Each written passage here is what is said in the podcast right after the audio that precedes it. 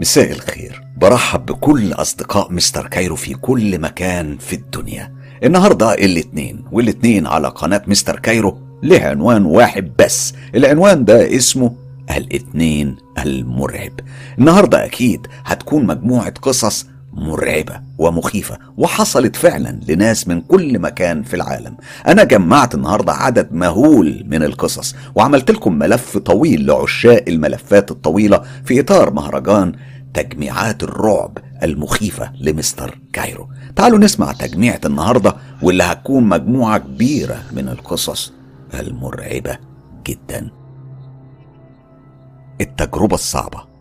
دي تجربة فعلا صعبة جدا. وبيحكيها لنا شاب من الشباب في دولة من دول العالم. أنا طبعا حجبت الاسم وحجبت الدولة لكن هحكي لكم التفاصيل زي ما سمعتها. وزي ما وصلتني.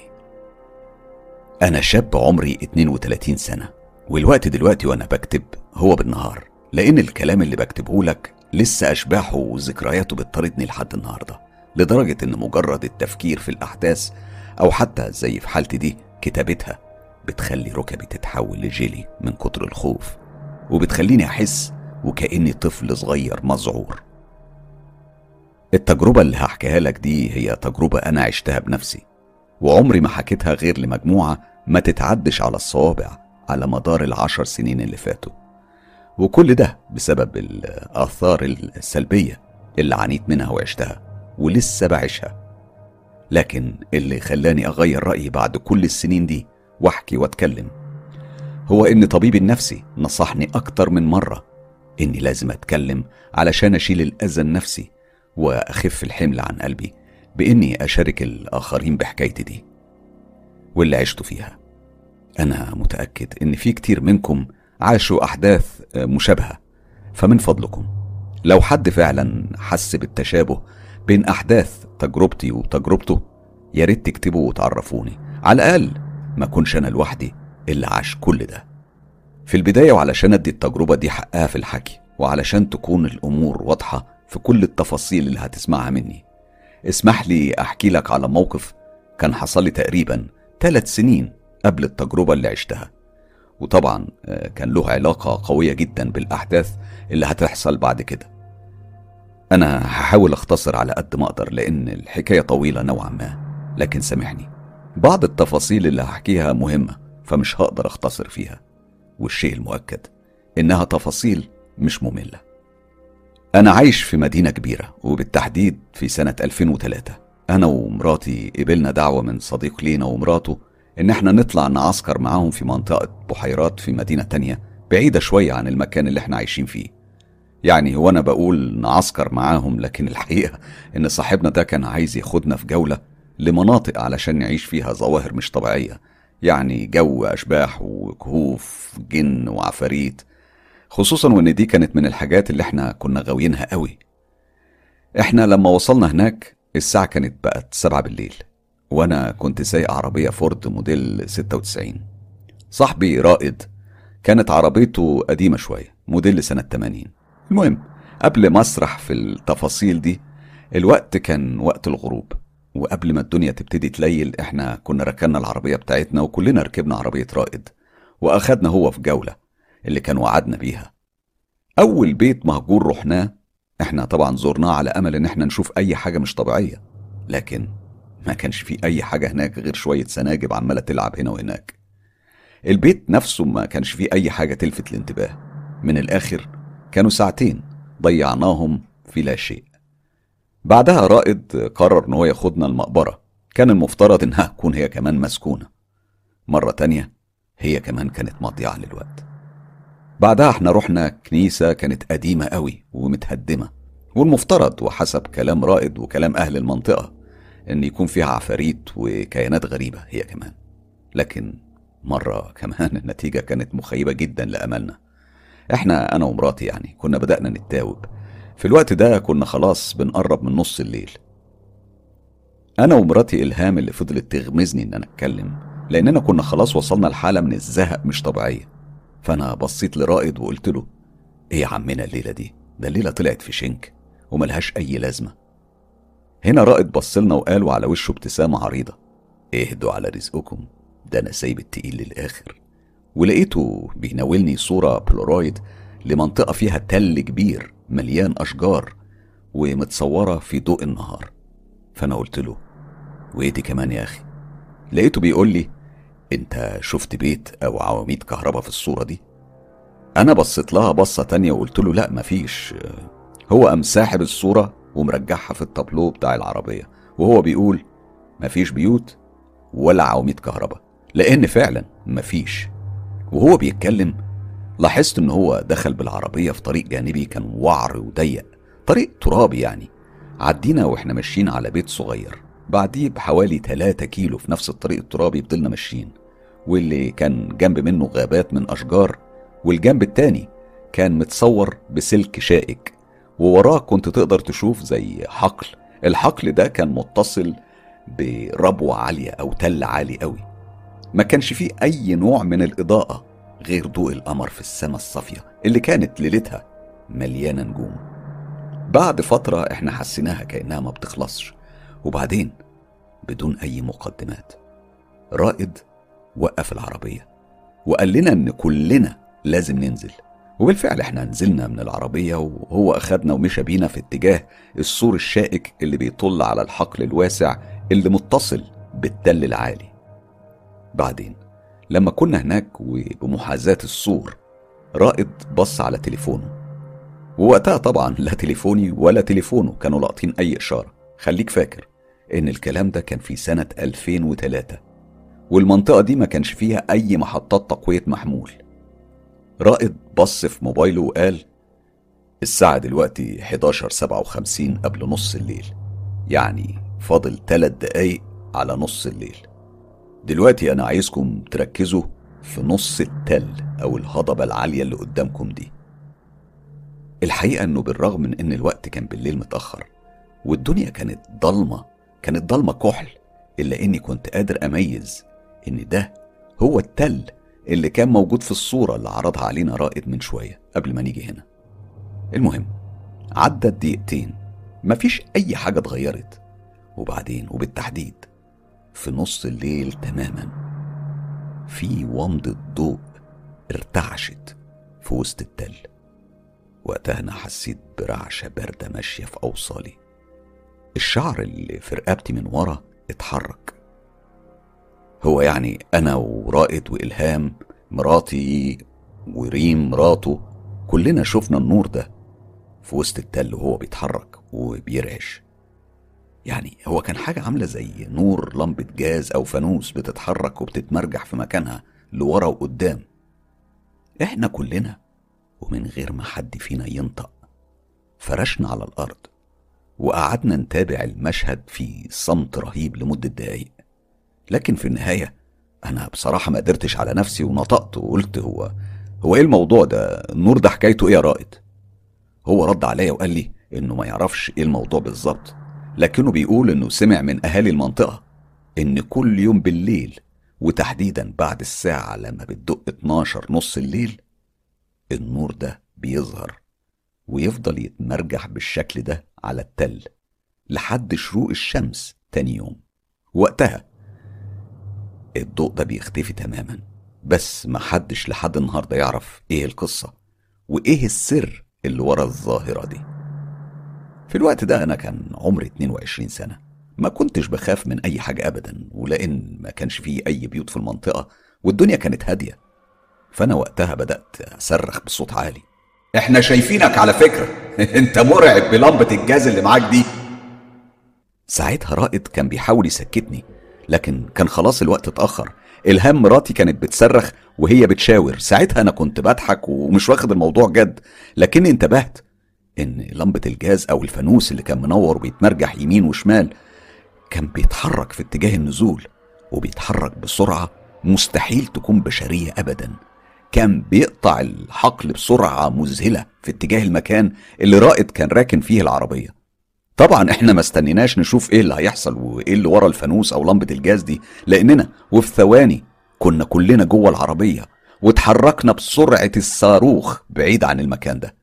وعلى الطريق الترابي مرة تانية وفي طريقنا للبحيرة اللي كنت أنا سايب عربيتي عندها. طبعا أنا ما قدرتش أقاوم إني أبص وأشوف هل الفانوس ده جاي ورانا ولا لأ. لقيته رجع تاني مكان ما ظهر أول مرة. وإحنا في طريقنا للرجوع كلنا جات لنا السكتة الكلامية ومحدش فينا كان بينطق ولا بيتكلم. الصمت كان مسيطر على الرحلة لحد ما رائد اتكلم وقال يا نهار أسود أنا نسيت أمون العربية والبنزينة الوحيدة في المنطقة هنا هتكون قافلة دلوقتي. فكده لو حبينا نخرج ونروح في أي حتة مش هينفع نستخدم العربية دي لأن ما فيهاش غير ربع تانك بس وده طبعا مش هيكفي لأي حاجة. فلو ما عندكش مانع نبقى نستخدم عربيتك يا حاتم. أنا رديت عليه بسرعة وقلت له آه طبعا مفيش أي مشاكل خالص. بعدها بشوية كنا وصلنا للمكان اللي أنا كنت راكن فيه عربيتي جنب البحيرة ونزلنا كلنا ركبنا فيها وقعدنا نتكلم على اللي حصل واللي شفناه. مريم مرات رائد كانت حامل في الوقت ده وقالت له إنها جعانة جدا فهو قال لها بصي إحنا معانا أكياس شيبسي وبسكوت في شنطة العربية. لكنها قالت له لا أنا عايزة آكل عايزة أكل حقيقي مش تصبيرة. ولأن المحلات اللي في المنطقة كانت مقفولة في الوقت ده رائد سألني إذا كان ممكن ناخد عربيتي ونروح للمدينة المجاورة علشان نجيب أكل من هناك. طبعا لأن عربيته ما فيهاش بنزين كفاية فأنا وافقت. كلنا بدأنا نستعد للحركة فبمجرد ما بدأنا نتحرك أنا لفيت المفتاح علشان أدور العربية وبعدين مفيش أي حاجة حصلت. عربيتي كانت عبارة عن جثة هامدة ما فيهاش الروح ولا كهرباء ولا صوت ولا أي حاجة خالص. أنا فكرت الدينامو اتحرق ولا حاجة من النوعية دي. الوضع كان غريب ومش مفهوم بالمرة. طبعا بعد الواقعة اللي عشناها كلنا كنا حاسين بعدم الراحة بعدها كلنا نزلنا من العربية ورفعنا الكبوت بتاع العربية وجبنا عربية رائد جنب عربيتي. حاولنا ناخد كهرباء من عربيته علشان نشغل عربيتي وهنا الأمور دخلت في منطقة أغرب بكتير من كل اللي فات. بمجرد ما وصلنا سلوك وكابلات الكهرباء من بطاريته لبطاريتي وبعدين ريم مراته دورت عربيتهم فجأة السلوك بدأت تطلع دخان أسود رهيب. وبعدين فجأة شرز كهرباء عمل فرقعة والنار مسكت في السلوك اللي اتحرقت قدام عينينا في ثواني وما تبقاش غير الكليبسات المعدن اللي كانت راكبة على البطارية. أما السلوك فتحولت لرماد. رائد طلع جري وراح وقف موتور عربيته وأنا وإلهام رحنا شلنا الكليبسات من على بطارية عربيتهم وإحنا كنا بنبص لبعض في ضوء القمر والبحيرة جنبنا. كلنا كنا قلقانين قوي. والسبب إن إحنا كنا سامعين صوت جاي من بعيد من ناحية البحيرة. الصوت ده كان بيعلى كل شوية. كان صوت موتور بتاع مركب. دلوقتي وزي ما قلت في البداية ده كان الوقت من السنة لما الجو بيبدأ يبرد في فترة الليل. إحنا كنا كلنا متجمعين جنب بعض وكنا على البر جنب البحيرة. وقتها كنا بنفكر مين لهبل ده اللي راكب مركب في البحيرة وإمتى؟ بعد نص الليل. يعني في الجو البرد ده وماشي بالسرعة دي أكيد الهوا اللي هيخبط فيه هيكون هوا بارد جدا. خصوصا إن من صوت الموتور كان واضح إنه سايق بسرعة شديدة قوي. إحنا قعدنا نبص على البحيرة لكن ما شفناش أي حاجة خالص. كل ده لحد ما المركب كان بقى على بعد حوالي خمسين متر. هنا شفنا إضاءة شديدة عمتنا خالص. ما كناش عارفين نميز إيه ده اللي بيضوي جامد قوي كده. أنا ورائد قلنا لمراتاتنا يدخلوا في عربية رائد ويقفلوا الابواب. وأنا بسرعة مديت ايديا جوه عربيتي وجبت عتلة واديت رائد عتلة هو كمان. أنا طبيعة شغلي بتخليني اشيل عتلات معايا دايما في شنطة العربية. المنظر كان كالتالي. أنا ورائد كنا واقفين في النص بين عربياتنا والكبوت بتاع كل عربية كان مرفوع. المركب كان قرب تماما من المرسى بتاع المراكب ووقف. واتنين رجالة من الحجم الضخم سنهم أقول من 30 ل 40 سنة كانوا بدقون. نزلوا من المركب. كان صعب قوي إن إحنا نحدد ملامحهم بشكل كويس لأن الإضاءة الشديدة كانت لسه في وشنا. هما بصوا في اتجاه عربيتنا وبعدين واحد منهم بص على الستات اللي معانا اللي موجودين في عربية رائد. وبعدين بصوا لنا. وواحد منهم ضحك ضحكة كلها سخرية وقال إيه يا شباب عربيتكم مالها؟ مش بتقوم ولا إيه؟ هو كان بيسأل السؤال ده وهو بيولع سيجارة. أنا بسرعة رديت وقلت له أيوة هي مش راضية تقوم بس إحنا اتصرفنا خلاص. الراجل اللي كان بيدخن أخد نفس عميق من السيجارة وبعدين بص بين رجلي أنا ورائد وشاف الرماد مكان السلك اللي اتحرق وقال واضح إن السلك اللي معاكم ده كان خرع ما استحملش. عموما بصوا إحنا معانا عدة في المركب ونقدر نصلح لكم الوضع ده. الراجل التاني اللي كان معاه بصله وضحك وقال آه ده إحنا نصلح أمه مش نصلحه بس. في اللحظة دي أنا كنت فقدت النطق تماما. أنا أنا مش فاكر أكتر من إن بقي كان مفتوح على الآخر من الرعب. كنت ساكت ومش قادر أتكلم وأنا شايف الاتنين رجالة دول رايحين في اتجاه المركب. وبعدها سمعنا صوت زي سلاسل بتتحرك وبتخبط في بعضها. كنت ببص الرائد وهو بيبص لي. بنحاول نفهم أو نشوف هما بيعملوا إيه. بس الإضاءة كانت جامدة جدا مخليانا مش عارفين نحدد إيه اللي بيحصل بالظبط. لكن صوت السلاسل لوحده كان كفاية يدينا مؤشر. الدنيا رايحة لفين؟ وإيه اللي ممكن يكونوا عاوزين يعملوه فينا؟ في جزء من الثانية كنا ركبنا عربية رائد واتحركنا بسرعة الصاروخ وبعدها بفترة كنا سايقين في منطقة سكنية كلها بيوت والسكوت كان مسيطر علينا. ما كناش قادرين نروح لمنطقة أبعد من كده علشان ما كانش معانا بنزين كفاية لكننا كنا في حالة شديدة جدا من القلق وبنبص حوالينا في كل الاتجاهات. لأننا كنا خايفين إن الراجلين دول ممكن يطلعوا لنا تاني. فجأة الوضع ده استمر شوية وتقريبا بعد حوالي نص ساعة مراتاتنا ناموا. وأنا ورائد قعدنا نتكلم عن اللي حصل وإن الوضع كله كان جنون مطبق. لكن رائد كان بيضحك ضحك عصبية وهو بيقول لي أنا مش قلت لك اصبر أنا سايب التقيل للآخر وإنكم هتترعبوا يعني هتترعبوا. أنا رديت عليه وقلت له أيوه بس مش ده هو نوع الرعب اللي إحنا كنا عايزينه.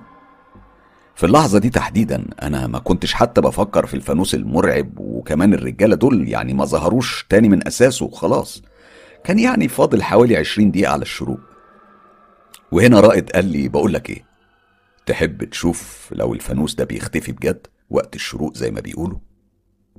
أنا قلت له بس هل أنت معاك بنزين كفاية؟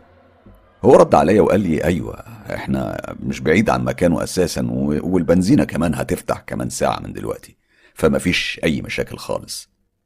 هنا أنا قلت له طيب مستني إيه؟ يلا بينا. وبالفعل صحينا الحريم وتحركنا في طريق التل العالي. ولما وصلنا كان فاضل تقريبا أربع دقايق على الشروق. كنا شايفين الفانوس بيتمرجح في وسط الأشجار. رائد بصلي وابتسم وهو بيشاور على شفايفي. وهو بيعمل بإيديه ما معناه خليهم مقفولين وإلا. ومفيش بعدها بدقايق ومع أول لحظة في الشروق الفانوس اختفى وكأنه اتبخر في الهواء بعدها إحنا اتحركنا مرة تانية في اتجاه البحيرة وإحنا كنا حاسين بالأمان أكتر من الفترة اللي عشناها بالليل. لما وصلنا هناك عربيتي كانت لسه في مكانها. الكبوت مرفوع وأبوابها مقفولة. ومفيش أي أثر للمركب هناك. أنا قلت الرائد بص أنا هجرب أدورها مرة أخيرة ولو ما دارتش يبقى تاخدني بقى الحتة فيها شبكة علشان أطلب حد يجي يجرها أو يصلحها.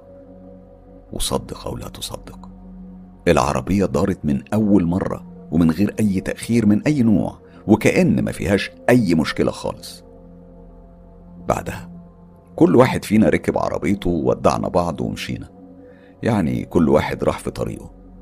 طول السكة وإحنا ماشيين وراجعين في طريقنا للبيت أنا وإلهام كنا قاعدين بنسب وبنلعن في اليوم اللي قررنا نطلع فيه نعمل مغامرات مع العفاريت والجن والظواهر اللي مش طبيعية.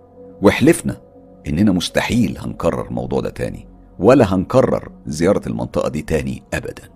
لكن وزي ما بيقولوا الزمن بينسي كل حاجة مش بس الخوف ولا الوجع لا. ده بينسي الحكمة والمنطق. لأن بعد ثلاث سنين من الأحداث دي رائد اللي كنت ما قابلتوش لمدة سنتين من وقت الأحداث اتصل بيا وقال لي إنه عنده عرض عايز يعرضه عليا. هو قال لي إن هو وثلاثة من أصحابه هيطلعوا رحلة استكشاف للمناطق المسكونة وإنهم عايزين يسجلوا المغامرة بالكامل وإنه حابب إني أكون موجود معاهم وأشاركهم المغامرة دي. والسبب إني مشهور بإني مصور محترف. هو قال لي كمان إنهم هيدفعوا لي مصاريف الرحلة بالكامل وكمان هيدفعوا لي أجر التصوير. أنا طبعا ولأني طول عمري مهووس بقصص الأرواح والجن والعفاريت حتى بعد اللي مريت بيه عند البحيرة إياها وكمان الفانوس المرعب إلا إني ما قدرتش أقاوم فكرة إني أدخل مغامرة في عالم الجن والأشباح. عالم المجهول وما وراء الطبيعة. فعلى طول أنا قلت له إني موافق بس بشرط إن أنا مش هشترك في أي أنشطة هم هيعملوها وإني هكتفي بالتصوير وبس. يعني أنا هتفرج على اللي هيحصل من غير مشاركة مش أكتر. بعدها سألته طيب وتحب ننفذ إمتى الموضوع ده؟ وبالرغم من إن إحساسي الداخلي وقتها ما كانش مرتاح والحاسة السادسة اللي دايما بعتمد عليها كانت بتصرخ إني أرفض. إلا إني وافقت. دلوقتي ولما بفتكر بتمنى لو كنت قلت له إني غيرت رأيي. هنا لقيته بيقول لي ركز معايا قوي. فاكر الفانوس المرعب اللي كان على التل العالي؟ هو كان بيسألني سؤال ما يتسألش وهو ده حاجة كان ممكن أنساها أبدا. أنا رديت عليه وقلت له أيوة طبعا فاكره. بتسأل ليه يا رائد؟ هو رد عليا وقال لي أصلي حكيت للمجموعة عليه وهم حابين يجربوا شوية طقوس هناك. ويشوفوا إيه اللي هيحصل يعني. من الآخر يعني هم عايزين يتواصلوا مع الروح دي أو الكيان ده ويعرفوا يعني هو بيعمل إيه وعايز إيه بالظبط.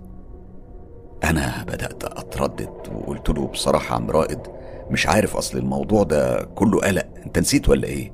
رائد ضحك وقال لي يا جدع ما تخليكش فرخة. أنت مش مطلوب منك أي حاجة غير إنك تقعد على جنب وتصور اللي هيحصل.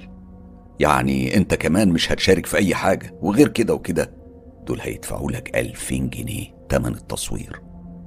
أنا في الوقت ده كانت إلهام حامل وكنت قربت أبقى أب وبصراحة كانت الفلوس مشكلة بالنسبة لنا خصوصا وإن ده كان أول طفل. فإلهام كانت بتصرف كتير قوي على كل المستلزمات والألعاب وغيره. فأنا قعدت أوازن ما بين خوفي من المنطقة واللي حصل فيها زمان وما بين المبلغ الضخم المعروض عليا. وقلت لنفسي لازم أضحي شوية في سبيل الفلوس دي. وهنا أنا وافقت على العرض. بعد المكالمة دي بأسبوع كنت في نفس المكان اللي كنا فيه من ثلاث سنين فاتوا بكل ذكرياته المرعبة. لكن المرة دي أنا كنت مع رائد واتنين من أصحابه وواحدة من مراتاتهم. كلهم بالنسبة لي كانوا أول مرة أشوفهم وأتعرف عليهم كانوا أغراب تماما. طريقة لبسهم ما كانتش مريحاني كانوا لابسين زي لبس عبدة الشيطان. شكلهم كان شاذ قوي وغريب. لما وصلنا هناك الساعة كانت حوالي 12 إلا 10 على طول هم قعدوا على الأرض وعملوا زي دايرة ضيقة وأنا كنت واقف وراهم بحوالي 10 متر. كنت مدي ظهري للسور الشائك وظهري كان للتل. كنت بصور المجموعة وهم قاعدين بيرتلوا كلام مش مفهوم.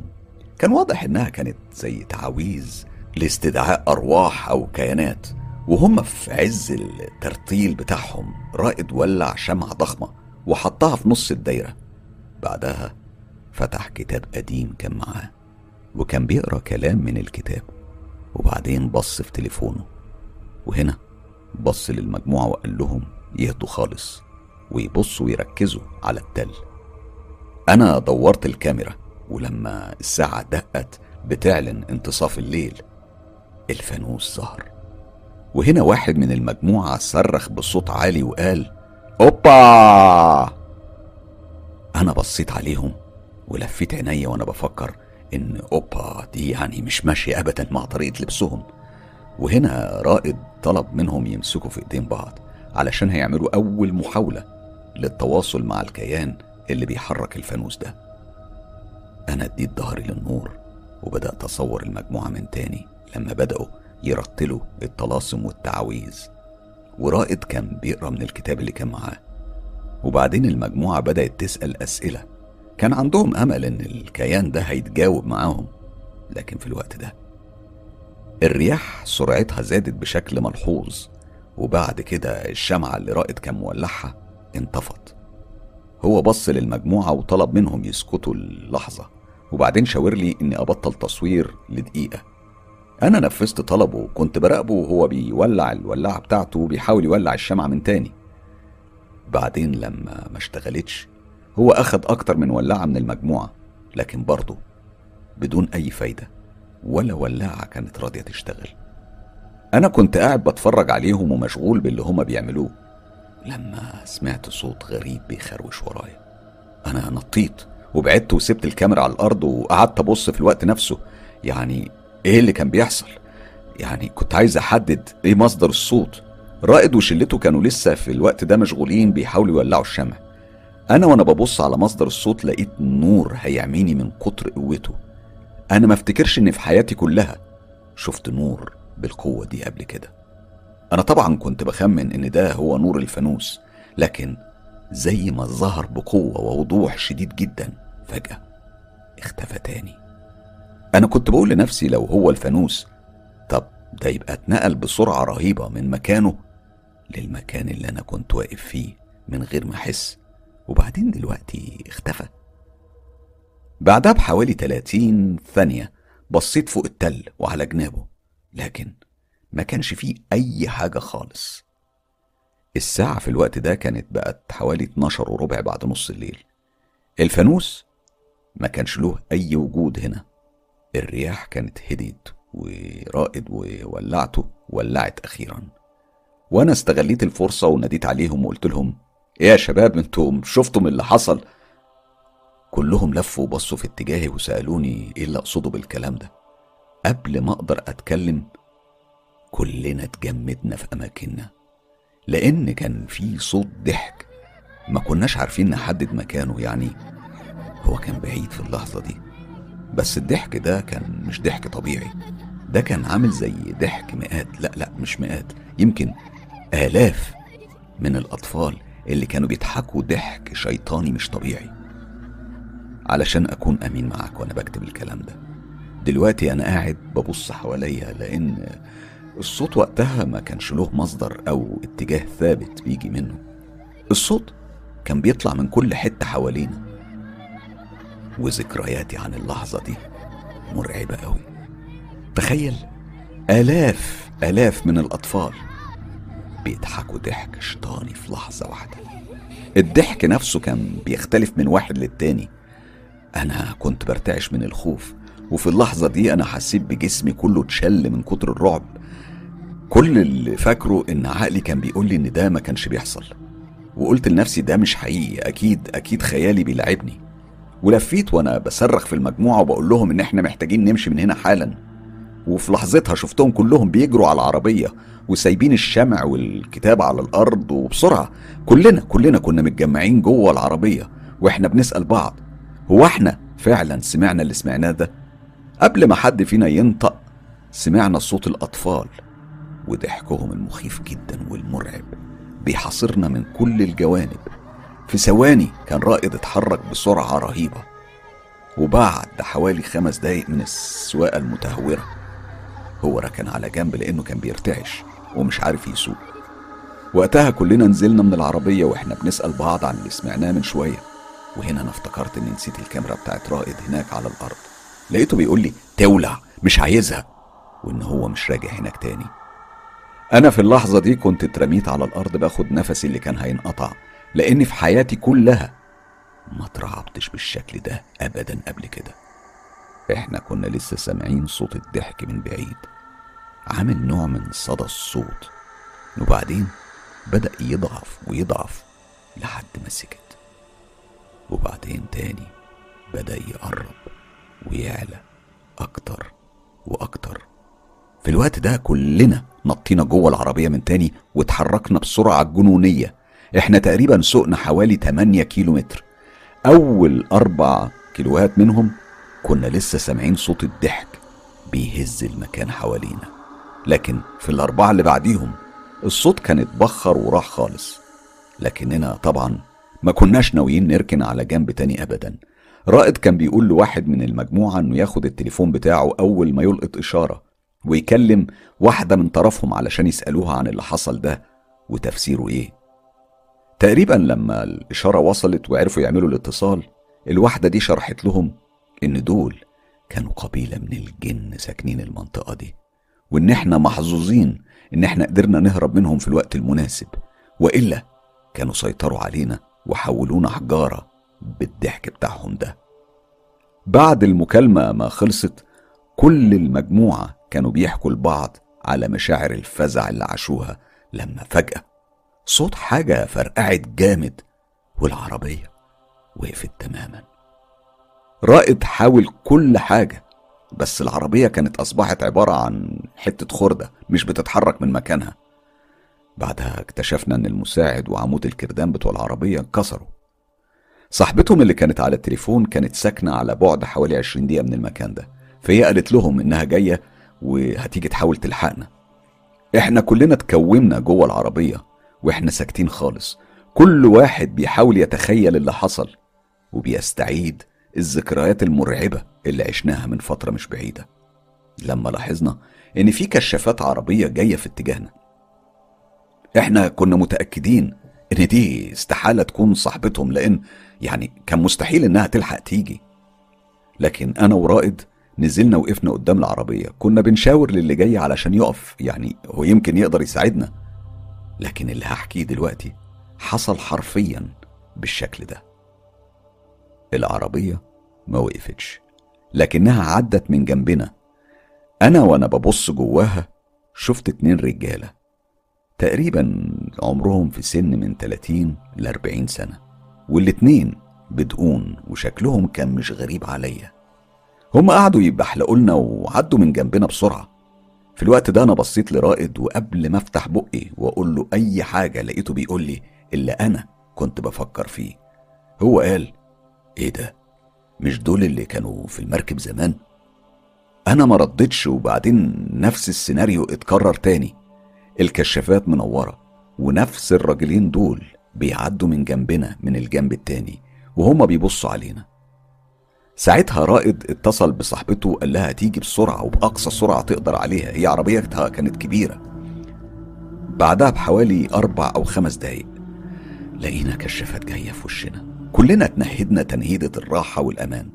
كنا متخيلين إنها صاحبة رائد جاية هتنقذنا بعربيتها الكبيرة. لكن في اللحظة دي تليفون رائد كان بيرن وطلعت صاحبته اللي كانت جاية بتقول إنها دخلت في طريق غلط وهتتأخر. رائد قفل السكة وعينيه وسعت على الآخر. وأنا وقتها الرعب اتملكني لأن أنا فهمت هو بيفكر في إيه. وبالفعل كانت نفس العربية إياها لكن المرة دي كان فيها واحد بس من الرجالة بتوع المركب. ولقيناه بيقرب مننا وبيهدي خالص. وبعدين فتح الشباك وقال واضح إن أنتم محتاجين مساعدة. وبعدين وقبل ما نرد عليه هو اتحرك بسرعة. أنا ورائد بصينا لبعض كنا خلاص اتأكدنا إن دول الرجالة إياهم اللي كانوا في المركب من ثلاث سنين. وبعدين السؤال المرعب دهمنا طيب فين الراجل التاني؟ هو مش موجود معاه ليه؟ وإحنا بنحاول نلاقي تفسير للي بيحصل. كان أصوات الضحك رجعت تتسمع من بعيد قوي. لكن مع مرور الوقت كانت بتقرب أكتر وأكتر بشكل عالي. في اللحظة دي أنا كنت خلاص هعملها على نفسي من كتر الرعب. الصوت كان عالي قوي وما كانش فيه أي مكان نقدر نهرب له علشان نستخبى أو حتى نتحمى فيه. وبعدين من ورانا شفنا كشافات عربيتين بتقرب مننا. كانوا ماشيين جنب بعض تماما قافلين الشارع بالكامل وجايين في اتجاهنا. صوت ضحك الأطفال ما كانش بس بالمئات ولا حتى بالآلاف. دول كانوا كأنهم مئات الآلاف. كان بيحاوطنا من كل جانب. الصوت كان هيسد وداني من قوته الرهيبة. ما كانش فيه رياح ولا أي حاجة مسموعة غير صوت العربيتين اللي على الطريق الترابي ومعاهم صوت ضحك الأطفال المرعب. كانت خلاص كل أملنا في الإنقاذ بتتلاشى مع قرب العربيتين دول اللي إحنا كنا واثقين إن اللي سايقينهم أكيد الرجالة إياهم بتوع المركب. أما صوت ضحك الأطفال الشيطاني المخيف فكان محاصرنا بالكامل المرة دي. الأمل مرة تانية بدأ يلاقي طريقه. لما لاحظنا إن من الجهة التانية كان في كشافات عربية جاية في اتجاهنا بسرعة رهيبة. طبعا مشاعرنا كانت مختلطة وما كناش فاهمين. هل في إمكانية فعلا إن إحنا نطلع من الورطة دي بأي طريقة؟ لكن وقبل ما نلحق نفكر كنا شفنا العربية اللي كانت جاية بسرعة بتقف والشباك بتاعها بينزل وصاحبة رائد بتصرخ فينا إن إحنا نركب معاها بسرعة في غمضة عين كنا جوه عربيتها هي لفت واتحركت بسرعة وهنا لاحظنا إن العربيات التانية كانت اتحركت في ديلنا وبدأت تطاردنا كلنا كنا محشورين جوه العربية وصاحبة رائد كانت بتسوق بسرعة بعد حوالي 2 كيلو. العربيات اللي كانت بتطاردنا حودت في طريق جانبي وسابتنا. لكن مع ذلك كان لسه صوت الضحك الشيطاني مالي المكان. كنا سامعين صداه عالي وكل ما بنبعد كان بيقل. لحد بعد كام كيلو كان الصوت وقف تماما واختفى. أنا لحد النهاردة ما عنديش أي تصور أو تخيل أو تفسير للي حصل الليلة دي. يعني تفسير حكايات الجن والأطفال اللي بتضحك. ما كان يعني أنا ما كنتش مقتنع بيه. وكمان إيه علاقة الاتنين الرجالة بتوع المركب وبعدها في العربيات بكل اللي بيحصل ده. وغير كل ده إيه حكاية الفانوس اللي بيتمرجح على التل ده؟ يعني من الآخر كل الأحداث دي هل هي صدف دخلت على بعضها؟ ولا كلها مترابطة ولا بعضها مترابط والباقي صدف. بصراحة ما عنديش أي تفسير أبدا. الحاجة الوحيدة اللي أنا متأكد منها إني كنت مذعور الليلة دي لأني عشت الفزع بعينيه طبعا الكلام ده مر عليه سنين طويلة قوي دلوقتي. ويمكن حتى وأنا بكتب لك الأحداث زي ما بفتكرها. لسه بحس برعشة من كتر الرعب والمشاعر الرهيبة اللي عشتها وقتها. عموما آخر حاجة عايز أقولها. لو أنت ما بتصدقش في الظواهر اللي مش طبيعية وحاسس إن مفيش حاجة تقدر تضرك أنصحك تعيد تفكير من تاني. لأنك بتتعامل مع كيانات قوانينهم غير قوانيننا وأعتقد إنهم ممكن يأذونا جامد جدا حتى بدون قصد منهم. علشان كده بقولك خلي بالك. أنت ما تعرفش مدى قوتهم جايز قوتهم تبقى أضعاف أضعاف اللي إحنا بنتخيله. دول كيانات إحنا ما نعرفش عنهم حاجة. وبكل تأكيد كمان إحنا ما نعرفش إحنا بنتعامل مع إيه بالظبط. تجربة مرعبة ومخيفة. يعني الحقيقة دايما القصص اللي بتكون مرتبطة بالوديان أو بالتلال أو بالغابات أو بال يعني بالمناطق اللي فيها أشجار كثيفة. بتكون من التجارب المخيفة جدا. هننقل دلوقتي على تجربة تانية. التجربة دي هتكون في بيت والبيت ده كان بيت قديم جدا. صاحبة التجربة هتحكي لنا التفاصيل اللي هي عاشتها بشكل مرعب ومخيف. تعالوا نسمع نانسي. لما كان عمري 14 سنة كان حصل لنا أزمة رهيبة في حياتنا. خسرنا فيها البيت اللي كنت عشت فيه طفولتي بالكامل. أيامها أخويا راح يعيش مع والدي وأختي كانت اتجوزت ونقلت مع جوزها. أما أنا فقررت أعيش مع أمي وجوز أمي. البيت اللي كنت عايشة فيه طفولتي كان بيت جدتي أساسا لكنها كانت خسرت البيزنس بتاعها وفلست. وعلشان كده حجزوا على البيت وادونا مهلة 30 يوم علشان ننقل ونلاقي مكان نسكن فيه. من حسن الحظ وقتها إن واحدة من أصحاب أمي. عرضت عليها تاخد بيت قديم كان مهجور ومش بتستخدمه. مكانه كان في أطراف المدينة. هي قالت لماما إن البيت قديم ومهجور ومحتاج نظافة لأنه من سنين محدش دخله.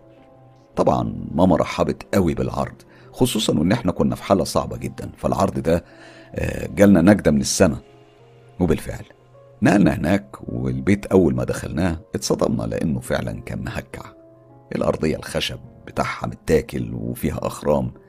الحيطان والجدران كانت مشققة. الحشرات يعني مالية المكان على الآخر. السجاد مبقع. الريحة اللي كانت مالية المكان كانت كلها كمكمة وخنقة. حتى الحمامات تخيل. محدش فكر يشد الكومبينيشن كان لسه فيها فضلات من سنين موجودة. واللي كان من الواضح إن محدش قرب للبيت ده من عمر طويل. كمان أقدر أقول بكل ثقة إن اللي كانوا عايشين في البيت ده في الماضي كانوا عايشين زي البهايم بالظبط. معلومة مهمة كمان علشان توصل لك تجربتي بالكامل. جوز أمي بيشتغل بنظام شفتات وبيشتغل 12 ساعة في اليوم فكان أغلب الوقت مش موجود. أمي نتيجة الأوضاع دي كلها كانت بتمر بحالة اكتئاب مرضية زادت أضعاف لما نقلنا للبيت ده. فكانت عايشة على مضادات الاكتئاب والمهدئات. أول شهر في البيت ده كان أصعب شهر. أنا ما كنتش بقدر أنام بالليل لأني كنت بسمع أصوات مكتومة وغريبة من فتحات التهوية اللي في أوضتي. أيامها أنا فاكرة بدأت أشغل مزيكا لما أجي أنام بالليل علشان تلهيني على الأصوات دي. لكن كل يوم الصبح كنت ألاقي باب البدروم مفتوح على الآخر. مع إننا كنا بنقفله بالترباس بالليل قبل ما ننام والسبب إن إحنا كنا بنقفله إنه كان مبدور عناكب أشكال وألوان. في الأول إحنا كنا متخيلين إن ماما كانت بتمشي وهي نايمة وبتروح تفتحه لكن الموضوع ده استمر حتى بعد ما هي آه، اتحجزت لفترة في المستشفى. كمان كل أصحابي اللي جم آه، بيتوا عندي في البيت ده. رفضوا يرجعوا يباتوا عندي بعد الليلة اللي بيتوها معايا في البيت ده. يعني آه، كلهم كانوا بيقولوا نفس الأسباب إن البيت ده فيه جو مرعب ومخيف وهم يعني ما كانوش فاهمين له تفسير. يعني في في من صحباتي دول اللي قالت إنها كانت بتحس إنها متراقبة طول الليل. أمي كانت دايما بتنام على الكنبة تحت في الصالة لأنها كانت بتاخد حبوب مضادات اكتئاب. فكانت ما بتقدرش تطلع السلالم وأيامها كانت بتقول إنها دايما دايما بتشوف حد بيتحرك في الصالة بالليل بيدخل ويطلع من باب المطبخ. طبعا إحنا كنا مفكرينها بتهلوس علشان الأدوية اللي كانت بتاخدها لحد ما في يوم من الأيام أنا شفت بعينيا اللي هي بتحكي عليه. ليلتها أنا كنت قاعدة معاها وسهرنا وبعدين أنا قمت على حوالي الساعة 3 الصبح ولسه بتحرك. لقيت كيان طويل قوي كان أسود في أسود أقرب للشبح أو الخيال لكنه كان مجسم بشكل واضح. أنا اتلبشت تماما لما شفته والخوف شلني في مكاني ومعرفتش أتحرك. أنا حتى معرفتش أحرك عينيا وأبعدها عنه. كنت عاملة زي المنومة مغناطيسيا. عينيا كانت متعلقة بيه لحد ما خرج من الباب. أمي كمان شافته ليلتها. والليلة دي أنا صممت إنها لازم تطلع تنام فوق في أوضتها. خطيبي كمان شاف نفس الكيان في اليوم اللي كان جه يساعد جوز أمي في تنظيف البدروم من العناكب. هو قال لي إنه شافه واقف في ركنة الأوضة. وكان بيبحلق لهم. هما لما شافوه طلعوا جري من البدروم. إحنا عشنا في البيت ده لمدة سنة تقريبا لأننا كنا مضطرين. وخلال السنة دي أنا شفت الكيان ده مرتين تانيين. وكل مرة كنت بشوفه فيها كان الرعب بيتكرر بنفس قوة أول مرة. أما أمي فبتقول إنها كانت بتشوفه كل ليلة حتى لما كانت بتنام في أوضتها في الدور العلوي. أخيرا لما نقلنا من البيت ده إحنا حطينا دايرة كبيرة قوي من الملح حوالين البيت حسب النصايح اللي سمعناها من ناس كتير. وبالفعل وبعد شهرين من السكن في بيت جديد أمي حالتها النفسية اتحسنت ألف مرة. وبعدها بفترة أنا اتجوزت ابن أخو صاحبة البيت إياه اللي عشنا فيه أرعب الليالي. وعلى فكرة أنا رحت هناك كذا مرة بس برضه لسه الأجواء مش مريحة وكئيبة هناك. بصراحة في حاجة مش مظبوطة في البيت ده. حاجة شر ومش ربانية أبدا. أنا عندي يقين إن فيه بيوت مسكونة بكيانات إبليسية ومتأكدة إن البيت ده منهم. أنا رانيا والليلة عايز أحكي لكم على تجربتي المرعبة أو بمعنى أدق مأساتي المخيفة. أنا رانيا والليلة عايز أحكي لكم على تجربتي المرعبة أو بمعنى أدق مأساتي المخيفة اللي للأسف محدش من أهلي راضي يصدق أي حرف من اللي أنا بحكيه. هما بس بيقولوا لي إني بهلوس من أثر الحادثة ولأن الإصابة كانت في راسي فده كان شيء طبيعي إنه يحصل. بس أنا مدركة تماما لكل حرف أنا بحكيه وعارفة كويس إنه حصل وإني عشته بحذافيره.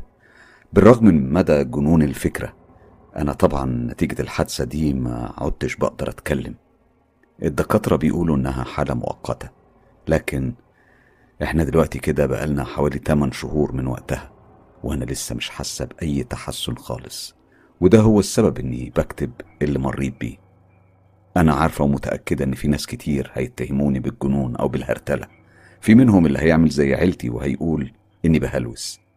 لكن بجد صدقوني أنا مش بكتب للناس دي.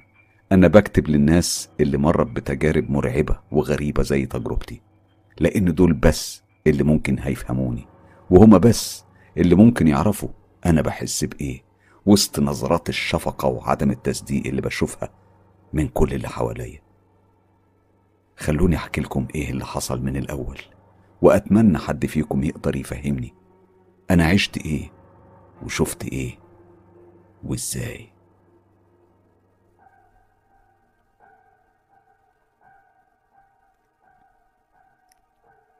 بنتي مريم عندها خمس سنين ربنا يحفظها ويبارك فيها. هي بنت ذكية جدا ودمها خفيف ومحبوبة قوي من كل اللي بيشوفوها. أنا متجوزة بقالي سبع سنين ومريم هي أول بختي. أنا ما جبتش أطفال بعدها. طبعا إحنا كنا مخصصين لها أوضة ليها لوحدها. هي بدأت تنام فيها من سن ثلاث سنين. وزي أي أب وأم في الدنيا إحنا جايبين لها كل اللعب اللي ممكن طفل يحلم بيها. أوضتها أوضة واسعة قوي لأن بيتنا من البيوت القديمة بتوع زمان. جوزي كان واخد البيت ده إيجار من جدته واللي توفت من فترة مش بعيدة. وعيلته اتفقوا إن هما يسيبوا له البيت كنصيبه في الورث. البيت موجود على أطراف المدينة اللي إحنا بنعيش فيها وجنب البيت وعلى بعد حوالي 500 متر في كنيسة قديمة. هي أقدم من البيت طبعا لأنها مبنية سنة 1647 قديمة جدا يعني. شبابيك البيت بتاعنا بتطل على المقابر الملحقة بالكنيسة. بالتحديد كمان شباك أوضة مريم. قدامه على طول شواهد الأمور ومن وراها مبنى الكنيسة على طول. بس كل ده ما بيسبب ليش أي نوع من القلق أو الضيق لأن بطبيعة الحال القبور في أوروبا بتكون منطقة للراحة والتأمل. يمكن أقدر أقول بتمنح نوع من السلام النفسي والطمأنينة. السبب هو المساحات الخضراء الواسعة اللي بتكون محيطة بيها وشواهد القبور اللي في الأغلب بتكون على شكل تماثيل ملايكة. وضيف لده إن في الأغلب بيكون عليها ورود وزهور بشكل دايم بعد زيارات الأهل. يمكن الحاجة الوحيدة اللي كانت بتشغل بالي من الوقت للتاني أول ما سكننا هناك كانت إن الأوضة اللي كنا مخصصينها للمولود الجديد لما يشرف أو تشرف كانت بتطل على الجانب اللي فيه المقابر القديمة اللي كانت مخصصة للدفن وقت ما الكنيسة اتبنت. فما كانش حد بيحط أي ورد عليها ولا حتى بيجي يزور اللي مدفون. طبعا لأنه بكل تأكيد الزوار نفسهم أصبحوا مدفونين. ما هو مش معقول حد هيعيش فوق ال 300 سنة. من القبور دي كان في شاهد قبر كبير. أنا رحت أشوفه من قريب من كتر ما لفت نظري. بس لاحظت إن كان مكتوب عليه كتابات كتيرة. طبعا بفعل الزمن أو بفعل فاعل أنا مش قادر أحدد بالظبط. كانت ممسوحة ومطموسة. ما كانش فيه غير بعض حروف يعني تقريبا قدرت أخمن منها الكلمة دي. مقلاص. طبعا في الوقت ده ما كانش لها أي معنى خالص بالنسبة لي فأنا صرفت نظر وما اهتمتش ورميت الموضوع كله ورا ظهري. وعشنا في البيت ده من غير أي مشاكل لحد فترة الحمل. في الوقت ده ما كانش فيه أي حاجة مش طبيعية باستثناء إن ال... الأوضة اللي إحنا كنا مخصصينها للبيبي النور بتاعها كان بيتحرق دايما وكمان نور الطرقة اللي بيوصل للحمام. وقتها جوزي فسر الموضوع بإن البيت قديم وممكن تكون التوصيلات قدمت فبتأثر على الكهرباء. وزي عادة معظم الرجالة يعني وعدني إنه هيبقى يصلحها لكنه طبعا كان وعد مؤجل. أقصد يعني إن عمره ما لقى الوقت يراجع على التوصيلات أو يغيرها. صحيح نسيت أقول إن في فترة الليل أحيانا كنت بسمع صوت غريب زي ما تكون الأرضية الخشب بتتحرك من مكانها. صوت كده خليط ما بين تزييق أو أرقدة فار في الأرض. لكن كل مرة كنت أقوم أدور ملاقيش أي حاجة. المهم مرت الأيام وخلفت مريم. كل شيء كان جميل. كنا عايشين حياة مثالية من غير أي مشاكل من أي نوع لحد ما وصلت مريم لسن خمس سنين. وهنا الأمور بدأت تاخد منحنى مختلف تماما. أنا كنت لاحظت إن مريم كل فترة بتتكلم عن أصحابها اللي بتلعب معاهم وبتكلمهم وبتقول إنهم عايشين معاها في البيت. ده طبعا كان وضع طبيعي في سنها لأن معظم الأطفال بيصنعوا صديق خيالي بيتخيلوه وبيتكلموا معاه وبيلعبوا معاه. فأنا ما كنتش قلقانة لحد ما في مرة لاحظت إن في لعبة كده زي المكعبات والمكعبات دي كان منها اللي بيكون عليه أرقام أو حروف. وفي منها اللي مريم كانت بتركبها على بعضها وبتصنع منها بيت أو عربية أو فيلا وكده يعني. اللعبة دي بتكون مكونة من مكعبات كتير قوي أشكال وألوان. ومن كترها إحنا كنا جايبين سبت بلاستيك كبير كان لونه أصفر. كل لما بتخلص اللعب وبتخلص يعني لعب بالألعاب دي كنا بنطلب منها تحط المكعبات في السبت ده. السبت كان بيتملى على آخره لدرجة إنه كان بيبقى صعب جدا إنك تقفله. واللي حصل في الوقت ده وقبل الحادثة بحاجة بسيطة إني لاحظت إن السبت أصبح سهل القفل. في الأول أنا قلت يمكن مريم سابت مكعبات بره ونسيت تحطها فيه وقلت لنفسي يوم التنظيف هبقى أجمعهم وأحطهم. لكن الموضوع اتكرر في الأيام اللي بعدها بشكل ملحوظ. مريم ذكية زي ما قلت لك في بداية كلامي. وكانت بدأت تتعلم القراية من سن صغير قوي فكانت بتعرف تركب الحروف وتصنع كلمات وكمان بتقدر تنطقها. واللي ساعدها على كده مدرستها في الحضانة اللي كانت بتديها اهتمام كبير. مريم كانت بتقضي ساعات طويلة تلعب المكعبات دي مش بس بتصنع بيوت لأ دي كمان كانت بتركب الحروف وبتصنع منها كلمات. وفي مرات كانت بتكون كلمات من الحروف وتيجي تسألني دي معناها إيه؟ وكانت لما تكون كلمة وأقول لها إنها كلمة حقيقية بجد كانت دايما تسقف وتضحك من قلبها ضحكة كانت بتخطف الروح. حبيبتي يا بنتي يوم التنظيف أنا قلبت الأوضة بدور على المكعبات بتاعها اللي ضايعة لكن بدون أي فايدة ما كانش لها أي أثر خالص. أنا اتضايقت جدا وبدأت أدور في كل مكان في البيت لكن ما كانش لها أي وجود. أنا تخيلت إنها ممكن تكون رمتهم من الشباك ورحت أبص على الجنينة لكن برضه ما كانتش موجودة هناك. أنا استنيت لما مريم رجعت من الحضانة علشان أفهم منها إيه اللي حصل والمكعبات دي راحت فين.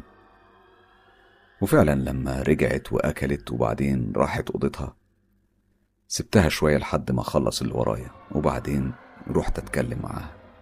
أنا لما دخلت الأوضة لقيتها فرشة على الأرض ومحوطة نفسها بالمكعبات وبتبني زي برج طويل.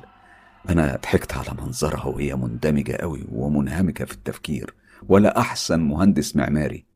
وبعدين قلت لها مريوم حبيبتي انت وديتي فين باقي المكعبات؟ اديت شوية لأصحابي. أنا بصراحة كنت في قمة السعادة والفخر ببنتي وبردها والأهم إني كنت فرحانة قد إيه البنت كريمة لدرجة إنها بتضحي بجزء من ألعابها لأصحابها أنا كنت متعودة من مريم على كده ولما كانت بتحتاجهم تاني كانت بتبقى مهمتي إني أنا أكلم أمهات أصحابها علشان أرجعهم تاني فبعدها أنا سألت مريم والمرة دي اديتيهم لمين من أصحابك؟ مريم بصت لي وعينيها بتلمع وقالت ببراءة أنا اديتهم لمكسل أنا لما سمعت الاسم استغربته جدا لأن دي كانت أول مرة أسمع الاسم ده وكمان وفي الأغلب ده أصلا مش اسم أساسا. فقلت لنفسي أكيد دي لعبة جديدة مريم عايزة تلعبها معايا. هي أصلا خيالها واسع وبتحب تخترع ألعاب جديدة طول الوقت.